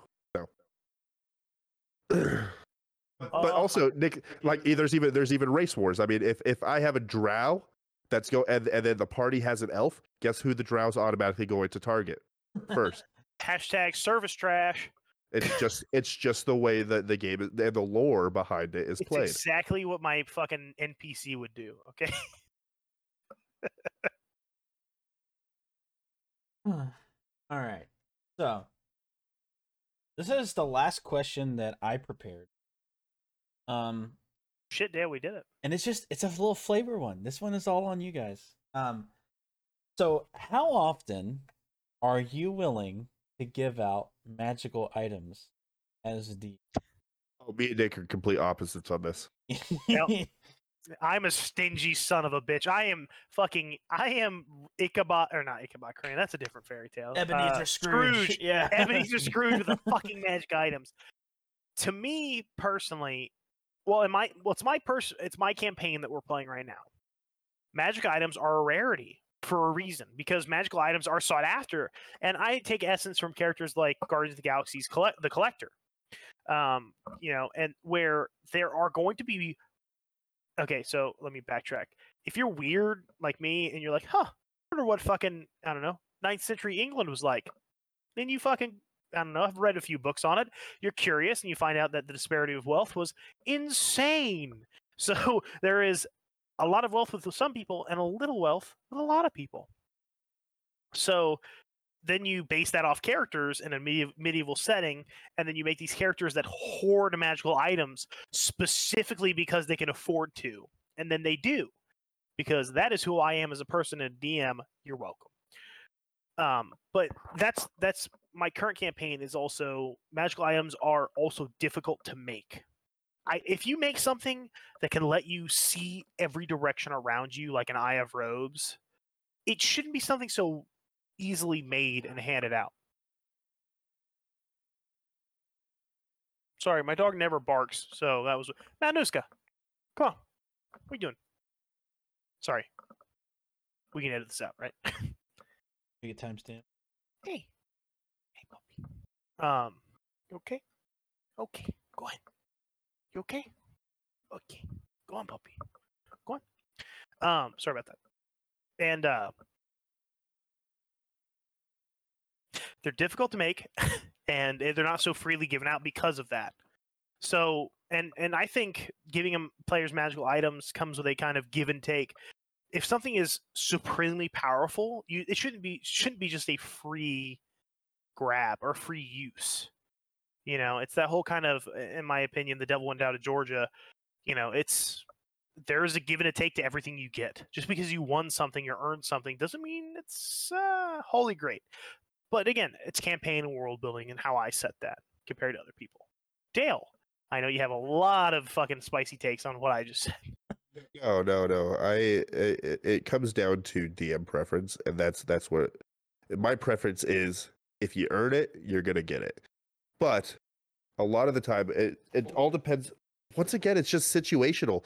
Like if you guys just did a, a very long and harrowing dungeon, and you guys just fought a, a pretty intense boss, there's that risk reward that we are, are always throwing around. Um, but I'm also going to make you roll for it. You you roll your investigation check, and if you I have I have an entire list of items that are in this place, and if you roll more than this amount, this is what you get. And if you roll higher, if you roll higher than an 18, maybe you get a magical item. You know, it's all uh, comes down to how well you roll. Um, so I put a I put a few different magical items at each location that you guys go to. And I mean, if you guys don't find it, you don't find it. Because fuck them, that's why. but also, you know, um, in my worlds, they and and, and in most like D and D worlds, um, they're not super difficult. They're time consuming and expensive to make, but they're not super difficult to make. You know, so you you could go you could go to a, a wizard or a mage that specializes in that kind of stuff in, in any of the larger cities or whatever, and you can say, "Hey, can you put this this enchantment on this?" And they'll say, "Yeah, it'll be ready in four weeks, and it's going to cost you twenty five hundred gold or whatever." Right. You know, it's expensive, and it's time consuming. But it, once again, it's it's like you're you're going to have to go on without that weapon for the next four weeks, which could be in D and D time. That could be the next, you know, forty sessions before you even see the, the the payoff for this magical item. Right. It's in the campaign, baby. Yep. but I do hand out I do hand out magical items. Um, but it's also like I said, it just comes down to luck of the roll, and that's that's what that's all D and D really is. It's the luck of the roll. If you don't roll high enough, you're not going to find it. But it's it's situational. You're And- more like you're more likely to find a, a magical item in a in a dragon's hoard than you are in a random cave that you guys just found that you just fought uh, a bunch of gnolls in or whatever. You know. All right. Fair. Yeah, I do. I do roll for random loot though. That does help. It does, yeah. Like when you actually give the most chaotic character in your party a fucking ring to summon a djinn. But also it's like it's really rewarding when you have players who have been playing for 15 years cough cough nick and you give them something and they get like it's like a kid on fucking christmas when they're like i've never had one of these ever. Like i gave him a bag i gave him a fucking bag of holding and he was like I've never had a bag of holding i've before. never had one before and he like, it was like don't was worry this so is what this is, and i was like patting him on the oh, this is why this is why daddy loves you you know Davy. Correction. And Yeah. also, just so you're aware, it's funny that it's so sad.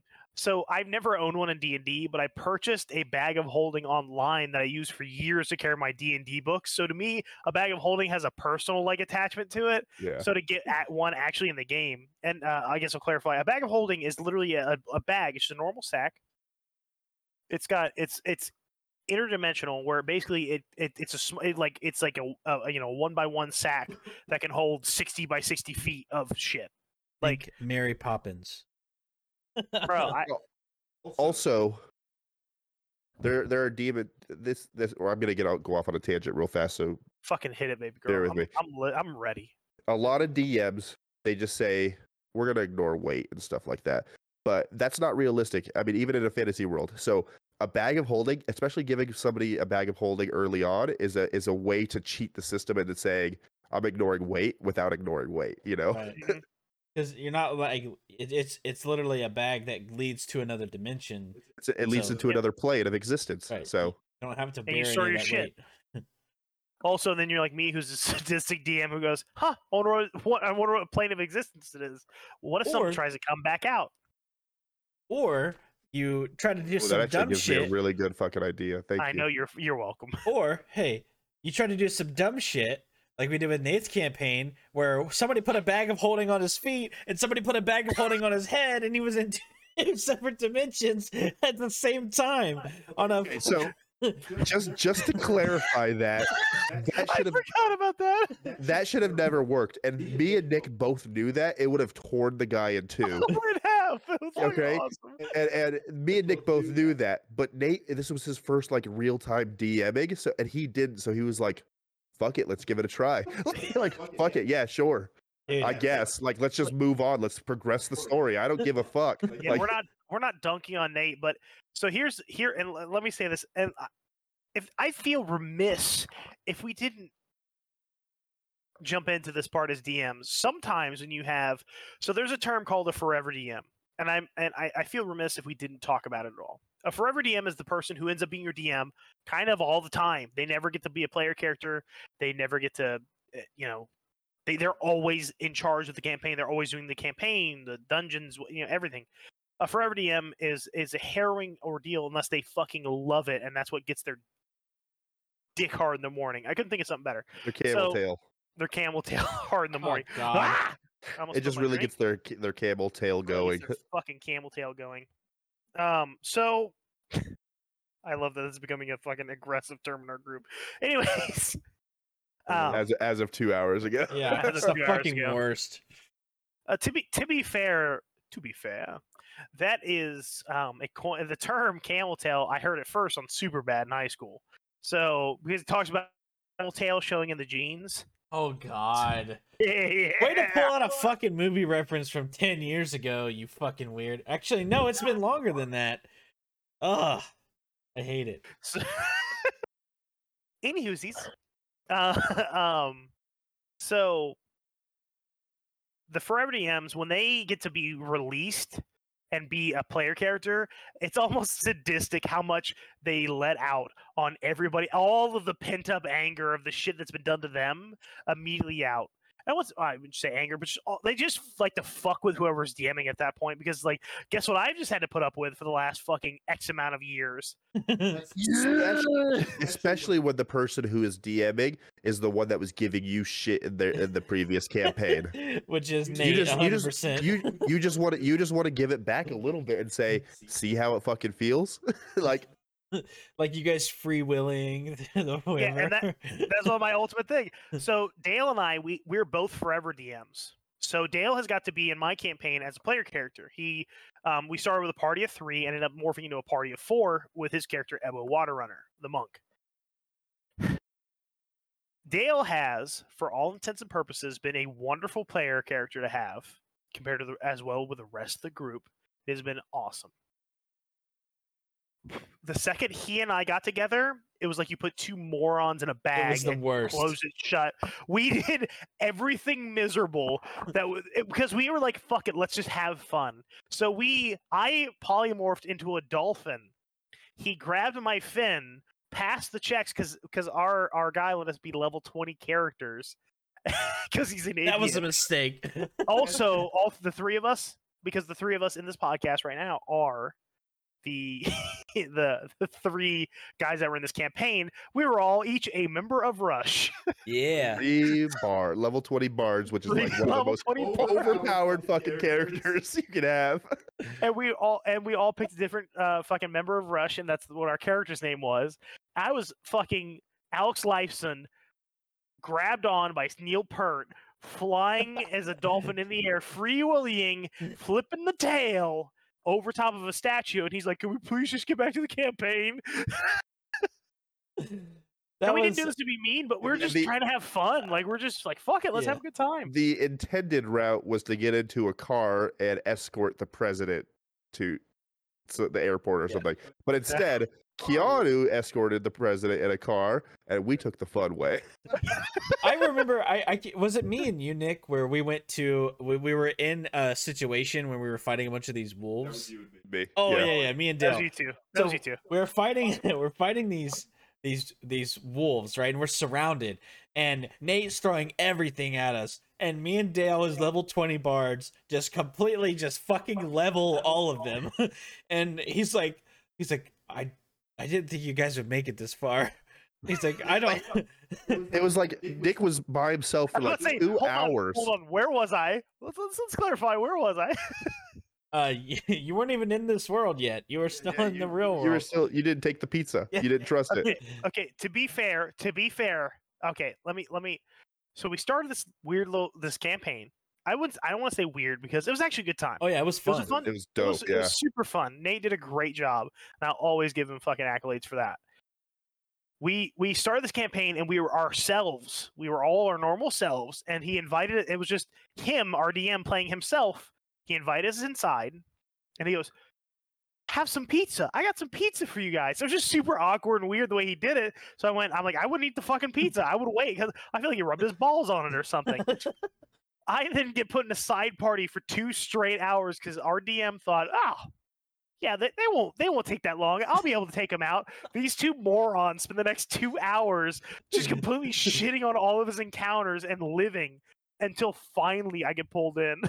on top of that, outsmarting him because he's like, okay, well, I'm just gonna throw more and more, stronger and stronger. There, we were like next to a cabin or something, and Keanu's like, I'm gonna just check the door. Let's go inside the cabin. The door was locked, and I was like, don't worry, I got this. And I, I grabbed onto Keanu's shirt and I fucking dimension doored us into the cabin where there was nothing, and nobody could get in. The wolves couldn't get in. That's why it took so long. To the point where he had he had to just kill us off like Yeah. by force of nature. He literally created like a windstorm out of nothing. And after he killed us, he was like, guys, you were supposed to die like an hour ago. we just uh, we were outsmarting him, but that's the issue. It's like don't ever let for don't let, ever let forever DMs be a level twenty. We will find a way to manipulate the situation. we, me and Dale had that synergy, all right? unfo- unfortunately we like we know the nitty gritty details Yeah. of the player's handbook and stuff like that, especially as DMs that we can do like we can outsmart a lot of the the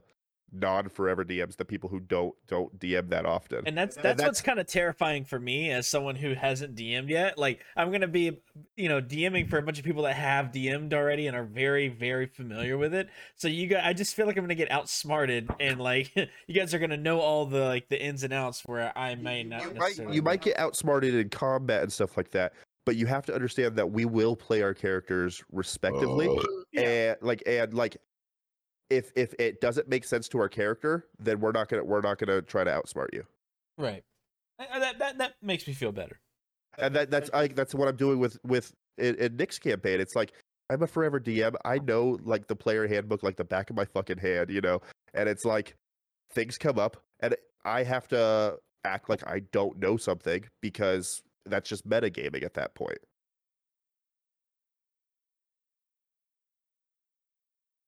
So, so to a good answer your question. question, so to answer your question, I don't even remember what the fucking question was. Who cares?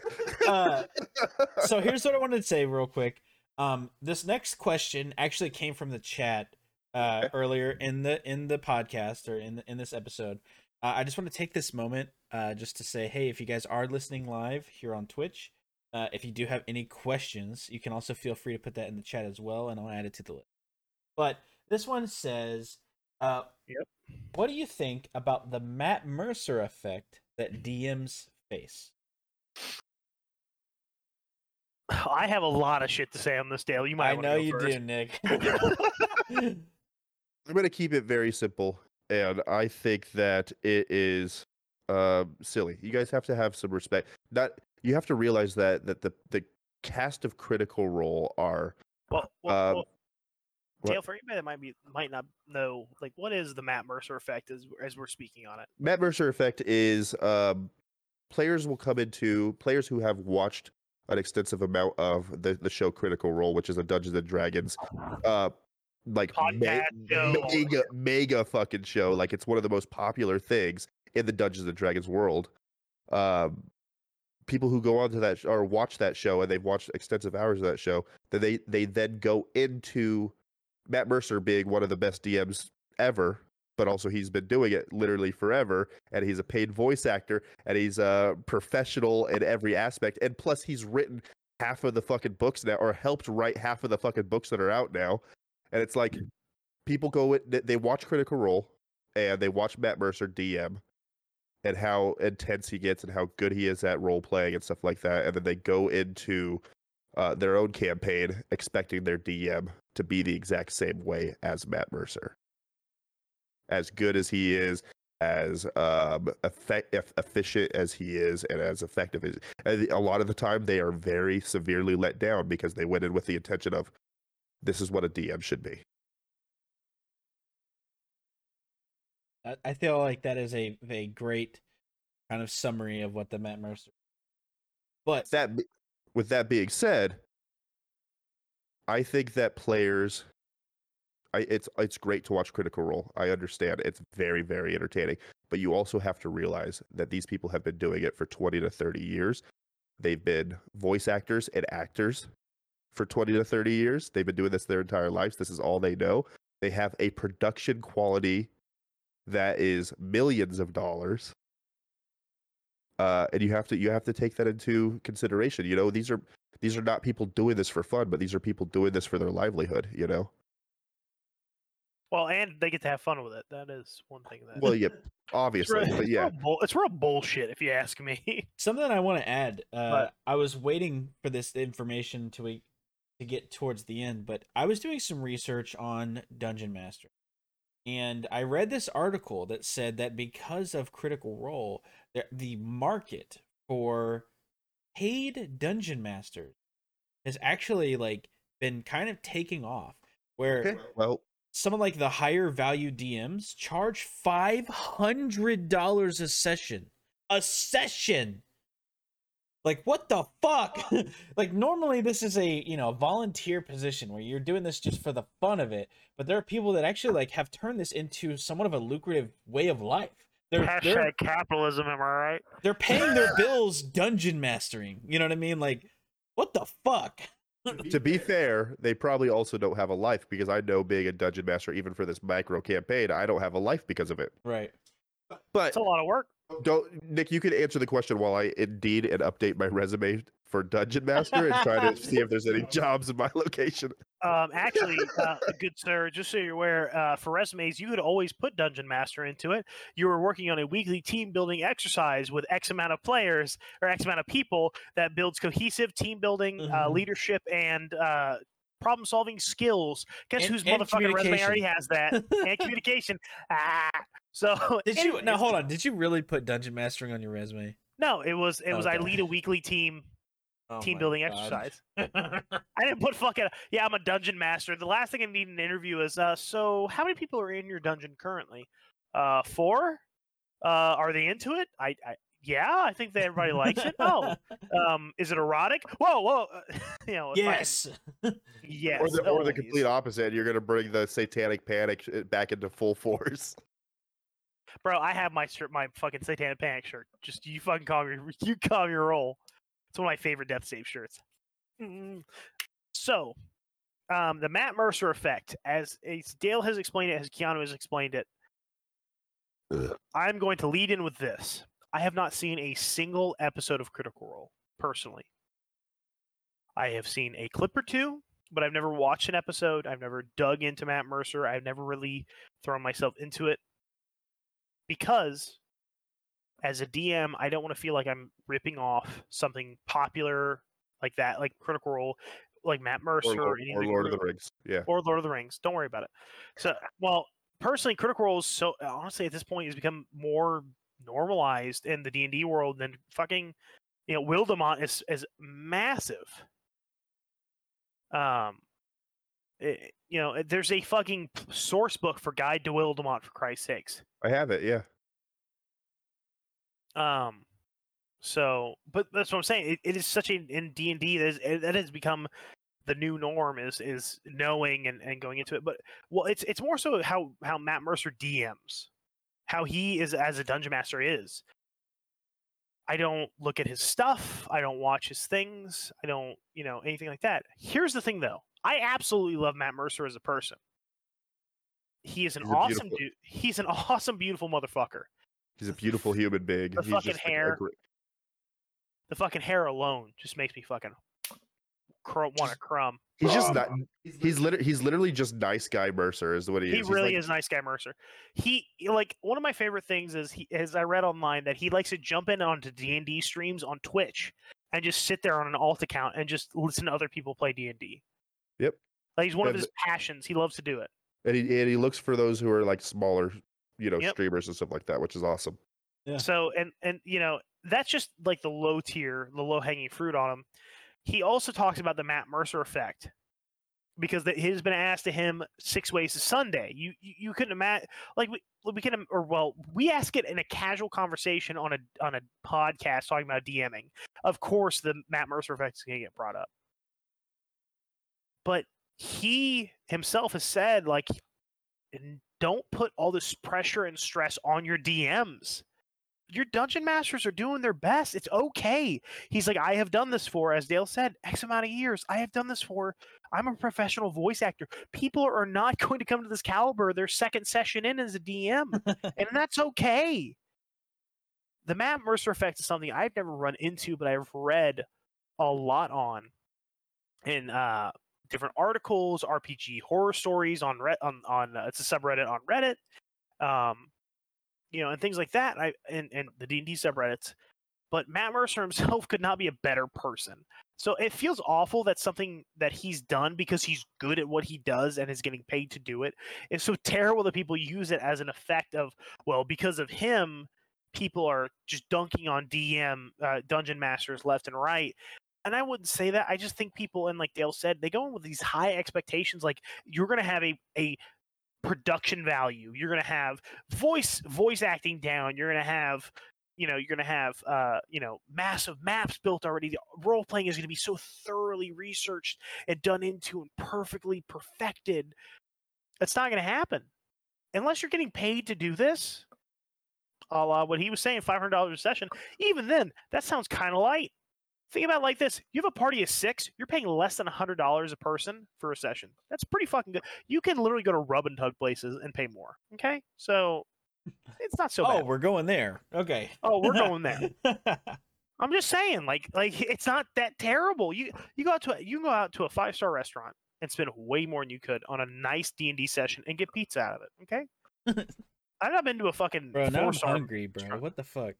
Why pizza? I can honestly say that I actually think, like now that, that now that I'm really thinking about it, I think that I have been affected by the Matt Mercer effect in our uh, Chud St. Pound Doru campaign, and I, there's a reason that that that campaign failed, and I think it was because we were playing with all ca- new people we've never like we've never ever played with, and it was just like not the quality that they wanted.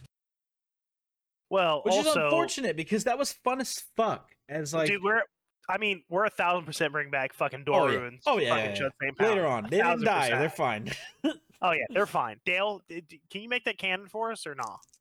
Yeah, sure, I don't care. Oh, uh, and TV, give- to give you guys an idea as we bring this up, because this, I think this has to be talked about at least a little bit. Chud St. Pound is an absolute amazing character. And Keanu, do you want to explain Chud St. Pound just a little bit for? Yeah, so uh Jet St. Pound was probably the so he was the first like main character that I had really put together in fifth edition after uh Quill, which is like the character I play in Nick's campaign. and I, I actually thought about him for a long time, like what I wanted him to be. I wanted him to be different, so I made him a, a half orc paladin who like went through the trouble of shaving his tusks down, and he had this like very rigid like code of values that had been passed down from his family, you know, and you know he was kind of like the fuck up of the group uh but he was trying his best essentially. Um he toyed a little bit with things that he shouldn't have and he was haunted by that. And then he met doru and doru was who i played. All i got was a message from dale that i what was it like an hour or two before the session yeah. was hey do you want to rp a character for me tonight? I went sure. Who am i playing? His name's doru. What is he like? He's a vampire trapped in his his father trapped in his basement. How do you want me to rp him? Buddy you get you do you. All right i fucking came out with doru being the most manic fucking character of all time i've ever i mean we're talking fucking this personality 100% all the time. It didn't stop. No. And and I'll say this as the player character who was playing with with Doru during that session, that was probably some of the most like I was so enthralled by Doru's character uh that like that was probably one of the best moments like as a player character where I got to engage with another player character. You know what I mean? Because he was he was new, he was different. He wasn't from our party, but like kind of became that way. And then like the whole chemistry between you know, you and I playing like chess together, and like your character was way smarter than me, but my character was somehow just dunking on you every time. And then like every single time, all of like we had this like weird chemistry playing these characters that I don't know. It was just it was we're literally polar some of the most fun. man I, I'm like Opposites bummed that that fucking campaign died Yeah. because I really wanted to like continue playing that. I was having so much fun. And as a DM, it made me feel so good because I saw Keanu break out of his shell for the first time. We, I was play I was playing with him for at the time probably six or seven months in our main campaign, um, and he was Quill is not really a, a RP heavy character at the time. He wasn't, and so seeing him and uh, Dor- Doru and Chud Saint Pound, and they were like Doru was forcing him into RP. It was just like I loved it, and then Yeah. and then that's that's how Keanu like found his love for RP truly, Oh, yeah. and then and then even at the next session, like Quill was a whole different fucking person. like not it made sense, but he was a whole different person. He started to get like a He- he opened personality. up more. yeah he opened up a little bit and like i was i it was at that point when nick was like kind of forcing me into these like rp heavy like scenarios i was like i've been doing this wrong the whole time like fuck and then like Well, I wouldn't that say i, I wouldn't say like, wrong. It was just it's a comfortability factor, and that's something we could talk touch on later. But RP and just saying fuck it when you're in a gr- like I was in a brand new group. I was like fuck it. I slammed three beers before going in to play Doru, hundred percent, and I was just like, here we go, boys, and I just fucking win because because the thing is, you you think of the vampire character of like a char- like he's a side character in a My Chemical Romance comic book. And instead, I made him this fucking absolute fucking just hate type character, you know, and like, you know, you, you try to make it my own, and it made it fun for at least me and Keanu. Yeah. I tried to involve the rest of the party, and they kind of weren't feeling it as much. But like we said, it was it was new they weren't feeling a well, they weren't feeling anything as much was Right. was part of the problem. I will say that I, I will I will re, uh, rephrase my last statement. It wasn't like I was playing it wrong for me. It was at that point that I realized like, oh fuck, like I want to be more active during the RP and not so much just during like the actiony parts. Like I want to be like I want my characters to have this this personality. And you know, from that I have evolved characters like Quangus and you know like all these other ones that we played during these random one shots that had these fucking just off the wall like crazy ass personalities like I like to I like to think that I helped a little bit with your RP as well, just because like I put Chud through the fucking wringer. you did Like emotionally, I put him through the fucking wringer before before Dor- Doru was even a thought. right I put him through the fucking wringer. and like the whole time like i'm i'm playing every session and i'm like and I just can't wait to figure out what happens to Chud. Like, what the fuck's gonna happen next? Like, this is awful. Like, everything is fucking up. And then Doru came along, and it was just like a distraction from that. And I was like, holy basically- fuck. I, w- I was basically taking this this super stoic character and forcing him down the Oathbreaker path without Keanu even knowing it. It was basically like he was following his patron, and guess what? Uh, he was doing it so well that another patron took notice. You know, and it's like I was for- forcing him down this Oathbreaker path without him even knowing it. It was fun. But to end on my my comment on the Matt Mercer effect, because we got a little Oh shit! Yeah. on the Matt Mercer effect. Oh fuck. I think the expectation of people to have a, a large production, multi-year talented DM is unfair to your DM, unfair to a lot of people around you. Even if you pick up a random person on, on like uh, you know a look for a look at L4G online look for group. You know, it is unfair to go into that with expectations that your DM is going to be Matt Mercer. That is completely unfair. Even Matt Mercer himself has said it. Yeah. So the Matt Mercer effect, as a DM, I have not wholly had to deal with it, but I have seen a new generation as D and D is becoming a socially acceptable norm. Words I never thought I would say 15 years ago. it is a socially acceptable norm that people play and have fun with, and it breaks my heart that some people want to thrust these expectations on others because they think you should be amazing. Matt Mercer himself is like the, he is like he is he is like um what's the guy that wears the sweater? Mr rogers. He's like the mr rogers of the d&d world. He, he just wants you to be the best dm or player character you can be and have fun. Let that happen. He's like stop using his name for a, a, shitty effect that you guys think is happening. It is just people with high expectations thinking it's going to be a produced fucking movie set that don't understand that it is your friend who's doing it for free and doing his best. Sometimes the best isn't your expectation, but just try to have fun with it. And- it'll build with time. And the little the little icing on the cake that I just want to add to the very end of this is I actually think that in a way, as bad as the Matt Mercer effect is for DMs, I think it's helped us come a long way with our role play and with our world building without taking things from Matt Mercer's worlds too much, but taking things from Matt Mercer himself. People who have watched Critical Role or at least heard, heard him talk about how he DMs, I think it's brought me personally my DMing level from you know a solid four to five to to upwards of a nine or ten at least on my my scale you know and I and I love that. I think that he's done he's done so much good for the D and D community and the DMing community that I think it made D, more DMs strive to be better so there, there's good there's always good with the bad you know there's the bad of the players expecting too much but there's also the good of the dm trying a little harder putting a little bit more effort in making it a little bit more fun making it a little bit more immersive and i think that's where we're heading You mean making their way downtown, paces fast, faces past, and homebound. And I on almost- that I almost- note, i almost called you i almost you you said you said something about big where the people are and i was like he just wants to be where the people, People are, are. yeah what are those things? Forks? yeah Or is it legs or some shit? something like that feet Feet. That's what it was. What are those things called? Feet.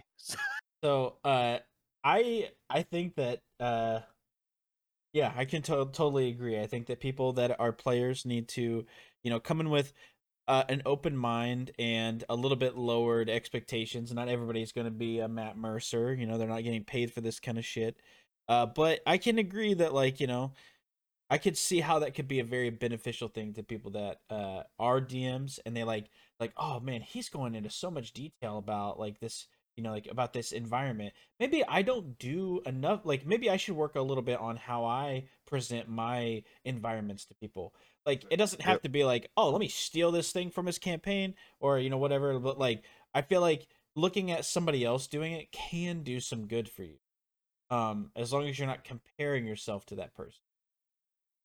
So with that, Matt Mercer, if you just happen to be lurking in this podcast, I want to say, I want to say, hey, first and foremost, thank you for everything that you've done for DMing and D and D over the years. You've really, you and your team have really brought D and D from being something that's super frowned upon and and hated and excommun and like just excommunicating people because we played it to something that is very popular and it's a very beautiful thing and it's just giving people who've never had access to this you know finally have some they they finally have that access people who um have just been playing it casually are starting to make some money off of it um and people who um once again were playing it casually are starting to take it a little bit more of a professional uh and even more detailed approach to not only their characters but their, their DMing. So thank you for everything that you have done for the for D and D community. Also, if you want to be on the podcast, let me know. That'd be cool. It's Or- or at me- K to or- seven K and at Boozy Bumbler on Twitter, or In fact, can- any of the critical role casts like Lee, Liam, Sam, Marisha, Laura, you know, Travis, any of you guys, if you guys want to be on, I love the know. absolute fact of you being like, yeah, fuck it, let's get one of them on. Then I'm just over here like, I have not seen many things of them, and I will do my best to be like, hello. Well, well, to, to- to be fair, to be fair, most of most of them have been in like really like uh Lee, Liam O'Brien. He's the voice of uh Gaara from from Naruto. So it's like you've you've seen you've seen these people all, if you watch anime all over the place because a lot of them are from anime. Oh, okay. All I know is there's the one girl who did the voice, I think, of Abby in Last of Us Part Two. Yeah, uh, Laura was in there, and then Ashley. Laura wa- Bailey. That's her name. Laura, Laura Bailey was was Abby in Yeah. Last of Us Part Two, and the person who plays A- Ellie in Last Yes, of Us One I- and Two. Yeah, I know her too. Yeah, Yeah, Ash- she's in there. Ashley Johnson. I know those two. That's it because I'm a giant Last of Us fan. So, like, I mean, for fuck's sakes, that's my forearm piece is Right. a fucking clicker. So, so I, I just want to say that uh, this was a lot of fun. Um, I'm I'm glad that uh, you know, you guys like the questions. We got into some good tangents, and that's always a good. I also want to say, Keanu, um, thank you for those questions. And I really hope I really hope that this helps you when you get to your first like official DMing experience and you're ready to like take on a one shot or, or whatever. I don't. Soon. I want you to fail. I want to come into your fucking campaign and just rip it up. He just wants to crumb in your campaign. He's gonna Gonna cream all over it. I just, want- I He's just want to get my best big Waluigi Kramer. voice and go. I just want to go into your campaign, just fucking wah. I, I do I do want to say that you know I think it's something that I should just fucking do, and I I think that it's something that I am aspiring to do soon. and if you want to use any of my source books or rule books or anything like that, they're here. And Yeah. uh, also, also, baby, baby, it's when you feel ready. Don't Yeah. feel pressure. Don't rush. I it. don't feel do pressured. I feel want? good. I feel good. You want to. I just want to. Yeah. Okay. Anyways, Um. So what I want to do real quick is I want to go ahead and roll this D one hundred well, so well, that well, hold, hold on, hold on, hold on. Okay, Before ahead. you go, before you go, we, I just wanted to. Can, can we make sure nobody has any more further questions True. before we go farther? What's up, bitches? You got any more questions? Ex- hello, fuckers. I, wait, that's that's gender neutral. Hey, fuckers. Like, you got any more questions? Oh, there are people that are asexual. I said gender neutral, bitch. What's good? True. Wait, shit, you're right. Fuck. All right. Uh, yeah. Last tax. Any questions in the in the Twitch stream thing? While we're waiting on this, I'm gonna go Roll ahead that and fucking. D one hundred. Wait, don't we have our? And well, I had a second. Well, we have our. What's our character? What's that character? We do. We, I'm getting to Yeah, it. I'm getting to it. Okay. Okay. Okay. okay. All right, so the D100 is 12. Hell yeah! I don't have Oh, my book. Hold up. Go grab it. All right. Uh, hold on. Uh, uh, fuck, Keanu, get us to a f- fucking be right back. Get it some music going. Oh. Suck my ass. that's a good. That's some good music. Like a, like a Slurpee. Hmm. Human music. All right. So twelve. Watch it not be a drink. No, I'm just gonna move on and go. Once the drinks start, I'll go twelve pages.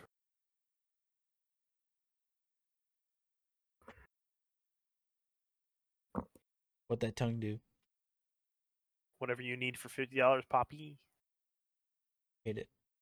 All right, boys. You guys ready for the drink this week? Give it to me. This is called flavored enemy. Yes.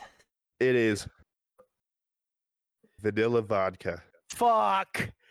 orange juice, God damn it. cranberry juice, and an orange wheel for garnish. All That's right, not it's that not bad. terrible. It's That's not not bad. terrible. It's not terrible. I just heard fucking fucking vanilla, Vanilla vodka. I was like, fucking Christ, gotta buy another bottle. It's just a bottle of Pinnacle vanilla, and then you just get some fucking juice, man. Bro, bro, I'll be straight up Skyy Vanilla. Let's go. Bro, this actually sounds phenomenal, and I can't fucking wait. yes. See, I'm actually opposite on this one. I'm like, hmm, uh, I'd rather have something different, but Okay, so our drink next week is going to be the flavored enemy, which is a play on favored enemy, which is a ranger. Uh, In fact, it says the rangers that wander the wilderness are known to have specific enemies that they come to study and know in great detail. crumb to study. These enemies come in many different flavors, crumb. and this is just one of the this is just one of the flavors that you can master. All right, that sounds fantastic, and I cannot wait. Um, so now we're gonna do the who's that character, right? What's So- that character? This Please don't, say, character, please don't say Waluigi. no, no, no, Why? Why? Geralt of Rivia.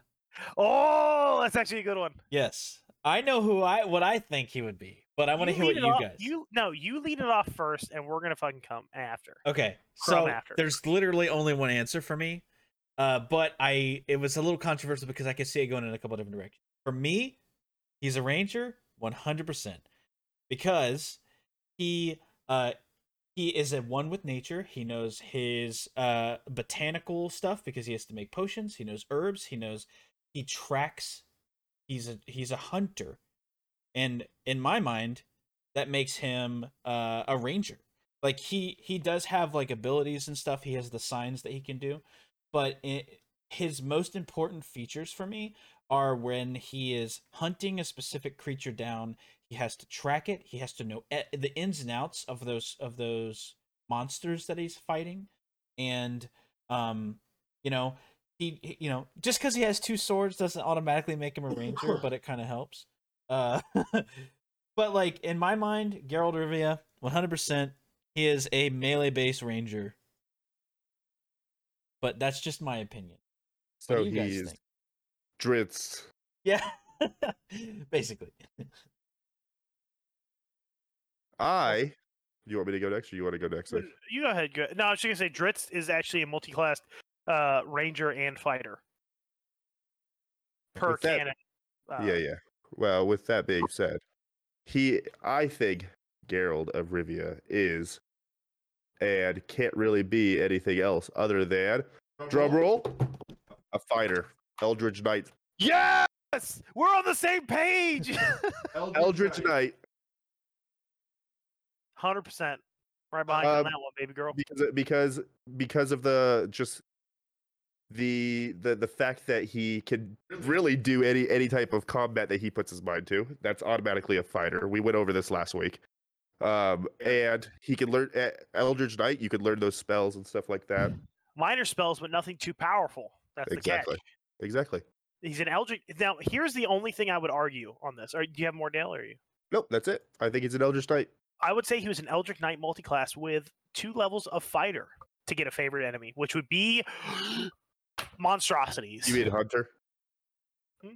with with a multi-class of hunter no, mo- that- no, he's he's an Eldritch. He's a fighter, Eldritch Knight, which is what his subclass is. Then he multi classes into two levels of Ranger. that's that yeah you said You he said multi-classes into two two levels of fighter And I was like, well, Eldritch Knight is a fighter, so he's just a fighter. That means. well, it's sorry, it's Eldritch Knight. He's a fighter who multiclassed in with with two levels of Ranger to get a favorite enemy. Favorite enemy is monstrosity. Gives him the training, the survival, all that, and he's the Eldritch Knight with the minor stuff. I think he is a multi-class character. He is both of what you said. Change my mind. I think I here's here's the best part about this is for the first time in Dubbies and Dragons history, we're all on the same page, whether we like it or not. yeah. I love it. That was a good character pick. Yeah. That was solid. I uh, I'm excited to see uh so next week is it uh is it Dale? We're rolling. This is this is Oh fuck. just just like Dungeons and Dragons. Dubbies and Dragons is luck of the dice. Oh wait, fuck. So I'm gonna roll a d6. One and two. Nick, you that's you. Wait, fuck. I thought we were just round robbing this. This is Nope. bullshit. Three and four is Keanu. Five or six, it will be me.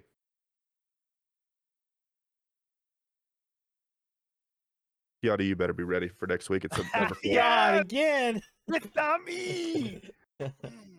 That's fine.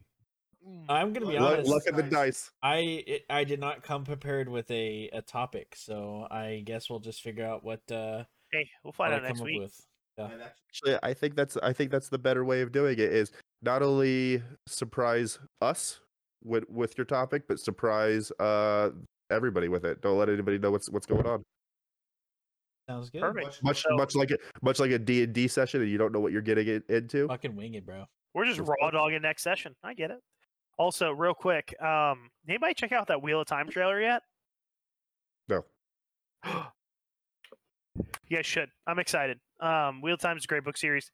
It is. Uh, it is basically if Game of Thrones and Lord of the Rings had the baby had a baby. Your baby. Um, why are you like this? Adam Cook.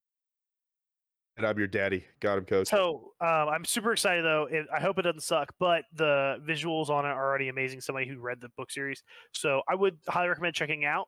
Um, it comes out in November. Um, it is high fantasy. It was written by Robert Jordan, finished off by Brandon Sanderson, two of the major game players in the high fantasy genres. So check it out. Seriously, I'm super excited. Hashtag not sponsored. Yeah, Hashtag 100%. unless. Hashtag self promo. Um, Yeah. I know this is episode three, uh, and if you guys have been watching here on Twitch, uh, you, you might already know because I've been, we've been talking about it uh, all this week. But the W's and Dragons podcast is officially on Spotify and iTunes uh, now. Uh, so feel free to search and follow the channel page uh, on whichever of those apps that you use, uh, and you'll get updates as we, you know, release more down the pipeline. Um, Episode two is currently in limbo with both iTunes and Spotify. We're just waiting for the approval. But uh, but yeah, and if you guys are listening uh, to this uh, previously recorded and you want to catch the podcast the second, you know, as we're recording it, you know, feel free to catch us live on Twitch. Uh, both Dale and I both stream it, um, normally. So uh, that's how you can get a little bit ahead. We and post- also, oh, sorry, go ahead. I was gonna say we post we post the podcasts about a week after we record them. So if you want to get you know fresh up and you want to be there as soon as we're as we're doing it and you want to have input into it, feel free to follow Dale at Caedus seven K uh, on Twitch or me Boozy Bumbler. Also, uh, if you just ever want to get fucking raw dogged, guys, thank you from the bottom Yes. of our hearts for listening to the Dragons podcast. We will see you guys same time, same place next week. Okay. Cheers. Cheers. It's out. I've been drinking.